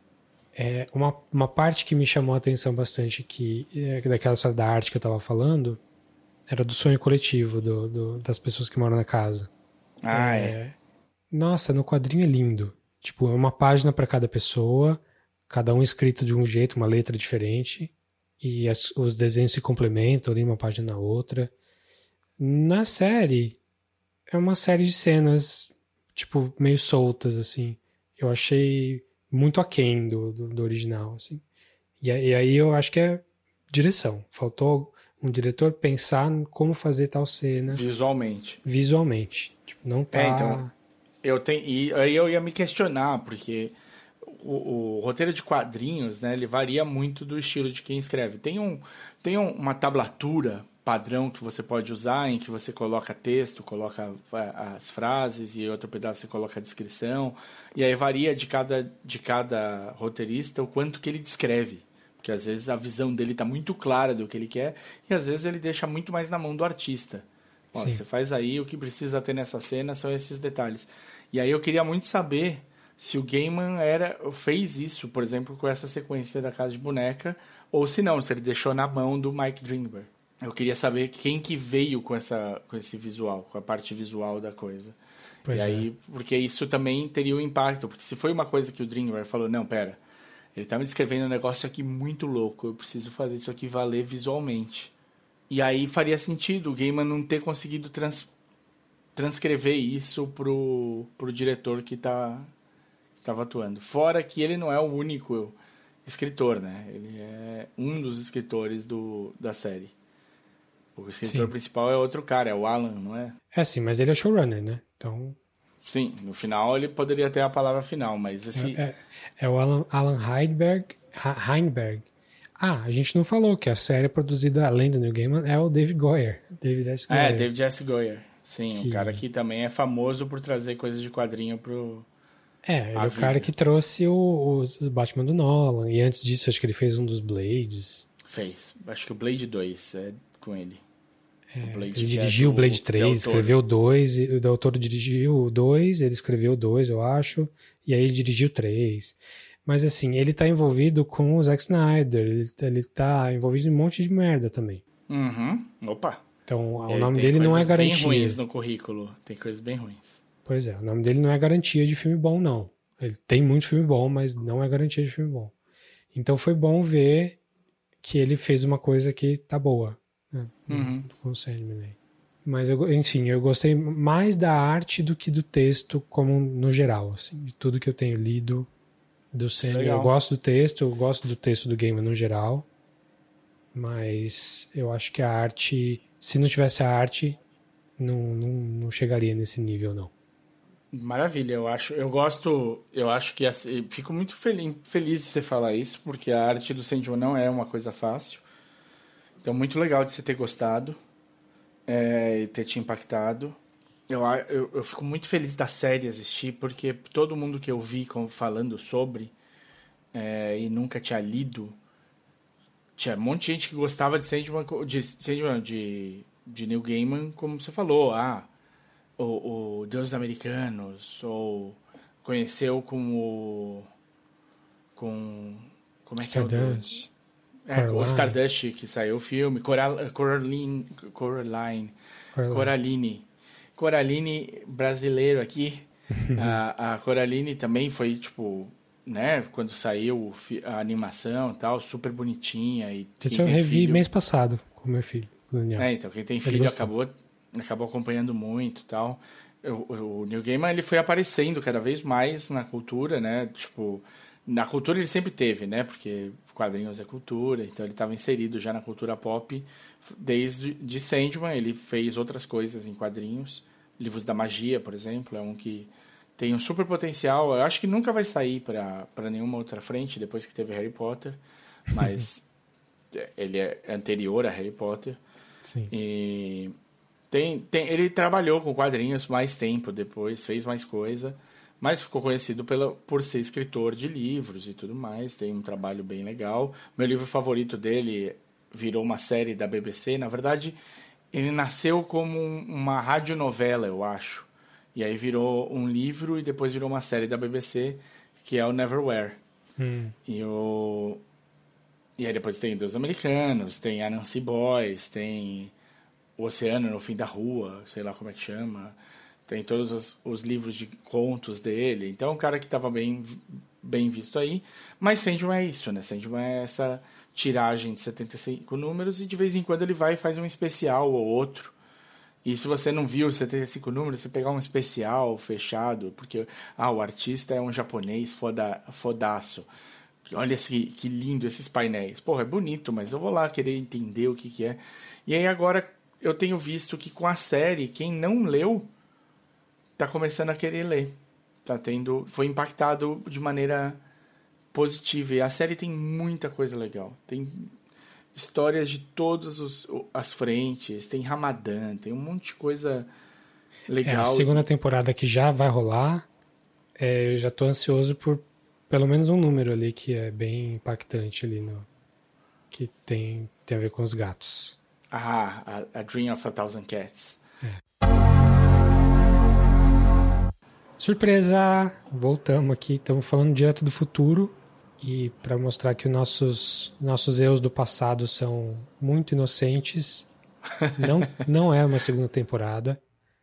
É, a gente acordou um dia e tinha um aviso do Neil Gaiman dizendo que tinham dois episódios... Aliás, tinha um episódio extra com duas histórias uh, do, do Sandman. Né? Então, agora temos essa Dream uh, of a Thousand Cats. Né? Thousand Cats e Calliope. E Calliope. Então, os dois, dois, duas histórias do... Brumas? Antes do Brumas. Antes do Brumas. Qual Elas são é aqueles fillers. Série? É o Dream Country. O que, que liga uma a outra? Não, não liga. Não tem nada que ligue. Mas, ela, mas, mas na, na capa da, da, da edição tá escrito Dream Country. Então no Dream Country tem... É, entre Casa de Bonecas e Estação das Brumas são, eram três edições. Isso. Era quatro. A Dream of... Ah, é? A Dream of Thousand Cats. Calliope. Midsummer's Night Dream. Night Dream. E tem mais um, hein? Então, essas tem, tem quatro, quatro edições aí que, desse Dream Country, que é entre o Dollhouse e o Mists, Season of Mists. E aí, uma, então tem o, o Dream of a Thousand Cats e, e, e abre com Calliope. Só que na, na série foi o contrário, né? Você abre com Dream of a Thousand Cats. Vamos primeiro deixar claro que assim, a gente falou nessa edição que a gente tava gravando que imaginar... Eu, eu até falei assim... Poxa, talvez eles pulem, não sei como vão fazer, porque eles deixaram o gancho perfeito no final da décima para começar com a Estação das Brumas na, na segunda temporada. Mas, Mas aí eu falou, falei não. que já tinha vazado um previs de animação, não sei o quê, e que devia ser C G I, mas a gente não tinha certeza. Bom, agora a gente viu, é animação, e é aquela animação meio cel shade, assim, que é, ela é três D, mas ela tem uma cara de ilustração. O texto tá inteiro, né? Eu acho que não vi nenhuma diferença do quadrinho. O... Não, do, do, no A Dream of Thousand Cats não tá nenhuma mudança, que eu, pelo menos é o que eu tenho anotado. É. Aí a arte tá legal, tá bonita. Eu acho que tem uns pontos muito legais, tipo o, o gato do sonho, S- né? Sonho. Que, que é o, o, o próprio Sandman ali, tá excelente. Acho que tá super legal. O resto tá ok. Eu gostei assim, do Corvo também. Corvo, Corvo tá legal morto. Também. Que quem faz a voz é o Neil Gaiman, aliás. Se você não é, viu a voz muito, dele... Tem muito ator famoso nesse daí. Então, ele falou do Neil Gaiman. Eu acho que o outro que vale a pena ressaltar é que a gata, a profeta que fala tudo, é a Sandra Oh, né? Sim, Sandra Oh. Tem o James McAvoy fazendo personagem. Tem o Michael Sheen fazendo personagem. David Tennant. Todos os amigos dele lá do, do, do das Good coisas Omens. Que ele faz aí no Good Omens e, e, e do Doctor Who, da época que ele escreveu pro Doctor Who, estão por aí também. Ele usou esse, essa galera toda também para fazer o Sandman, o, audio, o audiobook, né? Então, é, pois é. Boa parte ele tá fazendo ao mesmo tempo que ele tá fazendo essa série, ele tá fazendo um audiodrama pra, pra Audible, e que quem ouviu falou que é bom, mas eu não ouvi. É. E aí, você gostou? Do... Eu gostei, achei... A história é a história, a história é ótima, é uma das mais legais que eu já li do Sandman ali. É, termina bem também. É bem um episódio de Twilight Zone, assim. E eu uhum. acho que o, Cal... o próximo Calliope também é. Acho que o que eu notei nesses dois aí é que tá uma pegada Twilight Zone, assim, que dá pra fazer historinhas separadas, que tem twist ou não tem twist e tal, mas é, tem essa, esse, essa pegada antológica do Twilight Zone. É, Sim. O, a gente falou aqui que a arte, que no geral a arte é mais ou menos, assim... Eu acho que aqui a arte deu uma melhoradinha, mas ainda não acho que tá perfeita, não. Acho que a ideia deles foi fazer um esquema meio C G I com ilustração do tipo Spider-Verse, né? Sim. Spider-Man do Spider-Verse. Mas, e assim, não, não sei quem fez a animação, não sei o histórico e tal, mas eu notei que ficou um pouco off, assim, ficou um pouquinho fora. Porque o Spider-Verse, eles usam muito técnica de animação, É, manual, uhum. só que no, no computador. Então eles fazem keyframes, que são as poses principais, e não fazem todos os... Não fazem o computador fazer o in-between, assim, fazer a animação super fluida. Deixa a animação meio durinha, como se faz no, no papel. Aqui, eu não tenho certeza porque eu não vi making-off nem nada, mas me parece que ao invés de eles trabalharem só nos keyframes e, e fazer essa coisa como se fosse animação na mão, eles só tiraram alguns frames para deixar a animação um pouquinho mais travadinha. E não é a mesma coisa. Não. Não é a mesma coisa você trabalhar, você desenhar cada keyframe e fazer o computador dar menos passos do que você fazer a animação toda fluida e depois só tirar uns pedaços. Eu senti, eu tô falando de novo, sem saber completamente como foi, posso estar falando merda, mas eu senti que foi... mais amador, assim, foi, foi, não foi tão certinho como foi feito no Spider-Verse. Então ficou legal, é. ficou. Mas não, é lógico, é... É, é, tem uma diferença, né? O Spider-Verse era um filme que demorou anos sendo feito e tal. Esse Sim. é meio episódio, né? Pois é. Não é nem o episódio inteiro. Eu, eu, o que você achou deles dividirem claramente dentro de um episódio? Tipo, acabou O Sonho de Mil Gatos, agora Calliope. Eu achei ok, mas assim, eu, acho, eu achei ok não fazer um episódio inteiro só dos gatos, porque realmente não claro. é uma história longa. Não, não tem não como dá pra encher ficar. uma hora. Dá pra encher vinte minutos. É, o que eles têm, o que normalmente, eu tava até explicando isso pra Marina, no geral, uma folha de uma folha de roteiro ocupa um, um minuto em tela. Sim. Então se você tem cento e vinte páginas, você tem um filme de duas horas. Isso é uma média que eles fazem. Claro, não, nem sempre é assim. Você vai pegar, por exemplo, um, um cara que escreve muito diálogo, tipo Aaron Sorkin, por exemplo, diálogos elaborados e tal, às vezes a conta vai muda, mais... É. É. Mas tem muita ação, a conta muda também. Muda. Mas, no geral, a média é uma página por minuto, sim. E aí você tem... Os quadrinhos, eles são vinte e quatro páginas, vinte e seis páginas, no geral. Então, tipo, faz sentido você ter... Dois quadrinhos por, por episódio. Deve ter Sim. acontecido mais vezes. Se eu não me engano, nos, o, o, o Prelúdio Noturnos mais Casa de Bonecas dá dezesseis edições. Sim. Então, é, é, dá, quase, dá quase isso. Vai daria oito episódios, eles deram umas alongadas, exploraram um pouco mais algumas coisas e chegou a dez episódios. Eu é, acho assim, que eles... Sendo Netflix, daria pra fazer um episódio de vinte minutos, um episódio de meia hora. E beleza, tipo, funciona, porque... Mas eu acho que eles querem fazer um pacote... Mas, mas eles... É, não é em todo lugar que vai pro Netflix, né? Sempre tem essa coisa, tipo, verdade, vamos fazer verdade. uma coisa formatadinha pra se um dia precisar vender pra alguém, eles aceitem. Eu então, achei que... Juntar. Eu achei que duas coisas. Um, é que funciona bem nesse, nesse visual que você falou de, tipo, Twilight Zone. Eu acho que fica mais... Porque eu lembro, por exemplo, o, o, aquele que era do Spielberg, que copiava o Twilight Zone. Amazing Stories. Amazing Stories. Ele dividia também. Ele Sim. punha mais de uma história por episódio. E eu, eu fiquei com, essa, com esse feeling. E eu acho que eles fizeram também pra, pro Neil Gaiman poder fazer a, a piada que ele vai ser processado por. Que é que agora o Sandman, assim como o Spinal Tap, Vai Up to Eleven. Vai Up to Eleven, eu vi. Pois é. Mas é, eu gostei, eu não achei nada demais, assim, achei meio...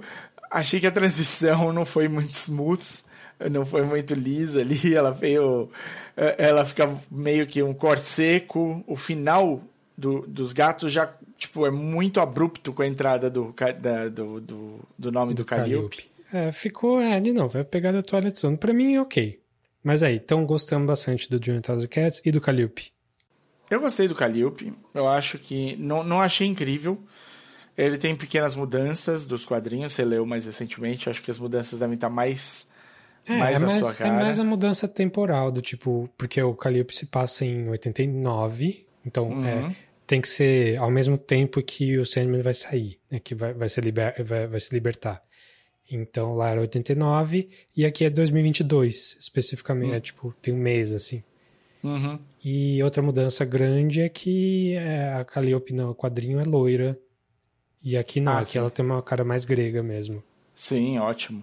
Eu acho que eles, eles pegaram mais leve, porque não é, é, é, o meio é diferente, né? Então, você fazer uma cena de estupro no, nos quadrinhos... É, então, quando eu tava passando, eu falei, será que eles não vão... Porque no, no, no comecinho do... Assim que ele pega a Calliope, no quadrinho já fala, tipo, levei ela pra casa e aí já, você já entende que ele estuprou ela na hora. Uhum. Aqui não, aqui ele vai um pouco mais aos pouquinhos, tenta agradar, tenta dar um presente... E o estupro é. acontece fora da câmera, você, você vê... Achei, achei até melhor que o quadrinho, falar a verdade. Porque... Você entende melhor o processo desse cara. Você, você vê que esse cara não começa como um monstro. Ele vai virando sim, monstro. Sim, eles, eles humanizaram um pouco ele. De ver é. o, o, tipo, como a pressão que ele estava passando afet, foi afetando ele. Né? Ele, é, fosse e... um episódio um pouco mais longo, você teria essa transição ainda mais lenta. Né? Sim. Tipo... E o jeito que você entende que rolou o estupro é legal. Porque ele aparece é. com... Machucado. Um, ele aparece machucado, exatamente. Quando ele começa a escrever. Então eu achei até mais, mais interessante do que o quadrinho, assim, no geral, esse episódio, eu acho. É. O, o, e ele tem, ele tem uma brincadeira um pouco mais com o visual, na parte que ela chama as Hecates pra, pra, pra, pra pedir ajuda, né? A, as mães. E aí a, o quarto vira o espaço das Hecates. É sempre legal quando você tem uma coisa desse tipo, assim. Sim. E eu acho que eles vão eles podem começar a explorar um pouco melhor isso. Esses efeitos são práticos, eles não são tão não são tão rebuscados em, em C G I, coisas assim e tal, pelo menos não deveriam ser. E aí você pode enlouquecer um pouco mais, né, o, o, as coisas não, o, eu acho que o Gaiman falou em algum lugar que o Sandman é bem caro e, e o A Dream of Thousand Cats foi um, um meio episódio bem caro de ser feito, porque a animação é caro. Sim. E eu acho que quanto mais prático você for, menos dinheiro você gasta hoje em dia, não é? Tem essa sensação. Você sabe melhor que eu. Ah, sei lá. Tem um velho negócio. Arruma na pós, que o pessoal arruma que tá no pós. Set sempre fala, não, isso aí a gente arruma na pós. E o pessoal não pensa, não percebe que pós é caro, né? Porque... É caro. O que você leva uma hora pra fazer no set, você vai levar uma semana pra fazer em pós. Você tem de Porque... construir do zero, né? Tudo é, desenhadinho. É, enfim, é, é, questões aí do, do mercado audiovisual que...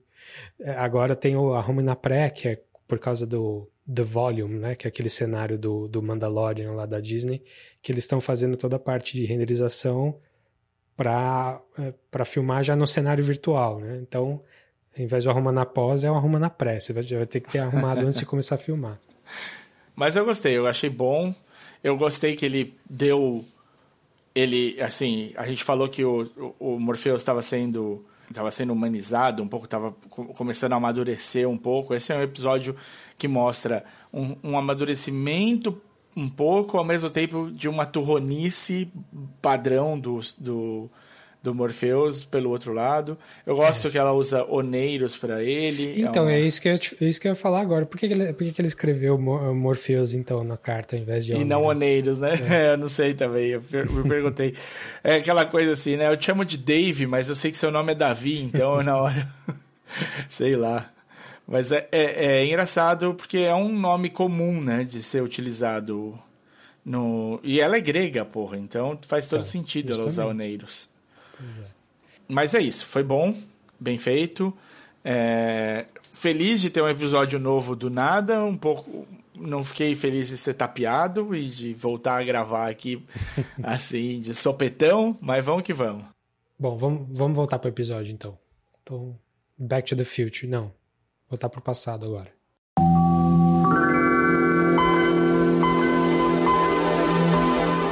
Enfim, a segunda temporada tem potencial para ser interessante. Sim, sim. A Estação das Brumas é uma sacada muito boa e que, especialmente quem era meio jovem quando leu, acha, tipo, a, a, um principal arco do Sandman e tal. Mas tem coisas muito... Nossa, os últimos arcos... Eu lembro que... Eu acho que... Acho que os últimos dez, quinze números, praticamente, dá vontade de chorar quase todo... Toda, quase toda edição. Hum. Além de você saber que está se aproximando, é muito bem escrito, é muito bem trabalhado. Ele está no auge do auge da pena dele ali. Ele está na ponta da pena. Eu... É, é bem saber. Legal, é bem, é bem bonito. E tem uma coisa muito, muito genial que... Esse, esse, é, vou, vou fazer um mini spoiler para todo mundo. Tem uma coisa da Casa de Bonecas que influi em tudo que acontece no Sandman nas próximas cinquenta edições, sessenta edições. Hum. Só. Não falo mais nada. Chega. Tá. Bom, a história do Vortex está muito mal contada na série, convenhamos. Muito. Sim, sim. Meio, meio acochambrado ali. E o twist, eu não sei, porque as pessoas se surpreenderam com o twist. Eu, não, eu ouvi falar que não tinha ninguém esperando. Que, que foi a velhinha e não, a, e não ela? Não, da velhinha ter feito sexo com desejo. Com ah, e desejo. É, é. Poxa, eu, eu não gosto da personagem, mas eu gostei muito da, da caracterização. Não. O cara tá excelente ali no papel. Ele é... Ele, ela, não sei como é que ele se chama. Elo. É. Elo. A pessoa Elo é. é aquele personagem na vida real, assim. Sim, vejo, sim. Ele tem um Twitter. Aliás, ele conseguiu a, a, o papel pelo Twitter. Pelo Twitter, é maravilhoso. Ele mandou um eu... tweet pro Neil Gaiman falando: e aí, vocês estão fazendo o casting? Ele falou: tamo, fala com tal pessoa. E rolou. Não, é que o Gaiman foi estudar, né? É. Pois e quem é. era. E viu que tinha potencial. E aí o, o, o, o, o personagem encaixou como uma luva ali. Pois é. Então, ele foi muito bem. E, e as interações no Twitter são ótimas, uhum. Tá? Tipo, eu acho que vai continuar a, a trazer o momentum desire aí até a próxima temporada. Sabendo ordenhar bem, sai, vai sair super... Su, vai, vai ser ótimo. E vai virar um, um, um fan favorite, eu acho, assim, com, é, com o tempo. Provável. Muito bem. De novo, falamos bastante. Bom, então, Sandman, a primeira temporada foi isso. Eu vou continuar lendo. Vou acompanhar a segunda temporada. Acho que podia ter sido melhor algumas coisas. Vamos ver se na segunda engrena. Tem pot... Porque acho. Tem potencial aí. Principalmente na ah, parte artística. Fazer um, um, um detalhe. Hum. Não gostei da última cena com a Gaut. Puta que pariu, cara. Todos os efeitos, tipo... Dos, dos, queria... dos efeitos ou da ideia? Da, não, da ideia é ótima. Eu acho que ali dá uma humanidade... Começa a mostrar o Sandman... se ligando em algumas coisas. Ainda falta muito, mas ele começa a ficar é. mais esperto. Então, mas o... essa, essa história toda do, do, dele, eu acho que é importante. Né? Ele aprender quanto ele é cuzão e quanto ele tem que mudar é um pouco... É, não é tão adulto quanto parece. Não, não. não. Eu acho que eu, eu percebo assim, é o começo de, um, de, uma, de uma intenção. É. De amadurecimento, de uma vontade, pelo menos, de, de ser, ser diferente. Se vai ser ou não, vamos continuar vendo que a gente vai ver. Mas eu achei os efeitos assim, tipo, não, vamos fazer aqui uma cena super bonita e, e cheia de efeitos especiais e o pesadelo é, então. virando um sonho. E aí eu olhei e falei, meu Deus, cara, quem que tá fazendo isso? É, é aquilo que eu falei, né? De, parece uma, um filme de fantasia dos anos dois mil. É, é isso mesmo. Esse nível de, de escolha, né? Porque é escolha mesmo, é. De, de visual. Vamos por estas asas aqui. Sai voando, bate as asas. Puta que eu pariu. Vamos lá. Muito bem. Então, com Mas, todos esses e o Gilbert aí... Ah, o Gilbert tá perfeito. Perfeito. Maravilhoso. Stephen Fry, Stephen Fry é, é... o que ele fizer... É, ele nunca errou na vida. Nem quando ele... Aliás, ele errou uma vez. Quando ele abandonou o Pocoyo. O Pocoyo. Que ele faz ele a errou. primeira temporada do narrador do Pocoyo. E depois não faz mais. E é outro cara que faz. E o Pocoyo ficou sozinho, coitado. E não, você mas tem não filho é uma pequeno, ideia muito você legal. Viu Pocoyo. É, todo, eu não tenho, eu tenho sobrinho. E eu vi Pocoyo. E Pocoyo é tão legal. O... Mas não é uma ideia legal, é um lugar, não é um... Sim, um é, isso é legal no texto, é legal na execução do quadrinho e ficou muito bom.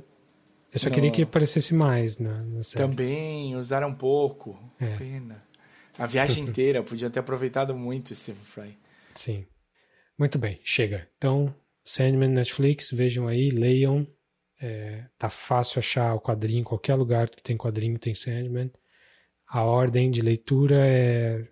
Vejam os dois primeiros arcos, se você quer ver o que aconteceu na série. Então, Prelúdios e Noturnos e Casa de Bonecas. Isso. E vejam o resto também, porque é legal. É bom. Para falar com a gente... Redes você... sociais, Dave. Redes sociais aí. Então, podcast cat app arroba gmail ponto com é nosso e-mail. Ou procura a gente no Twitter e no Instagram, que a gente tá com arroba podcatchingup. Isso, tem o Facebook também, facebook ponto com barra podcast catching up. Ou e... fala com a gente separadamente, onde... Ah, é, peraí, antes de falar de mim e de você, a gente tem que falar isso. E... E o canal do YouTube também, né? Então... Pro... É... Procura nós no, pod... Procura no YouTube. No... YouTube Podcast Catching Up, não tem a barra, não tem o endereço certinho, porque a gente não tem é, ouvinte suficiente lá. Então, mas... deixe seu likezinho. É... É, nem que você não ouça por lá, você ouve por podcast. É. Vai lá, se inscreve, deixa lá, salvo. Dá um like de vez em quando. Davi trabalhou naquela arte, né? Tem, dá, dá uma força para o trabalho do Davi aí. Ah, é, pois é. Eu faço a animaçãozinha rodar ali. Ou fala com a gente pessoalmente também. No Twitter eu sou arroba ddonato. E eu sou arroba o desinformante. É isso aí. Então, até a próxima. Valeu!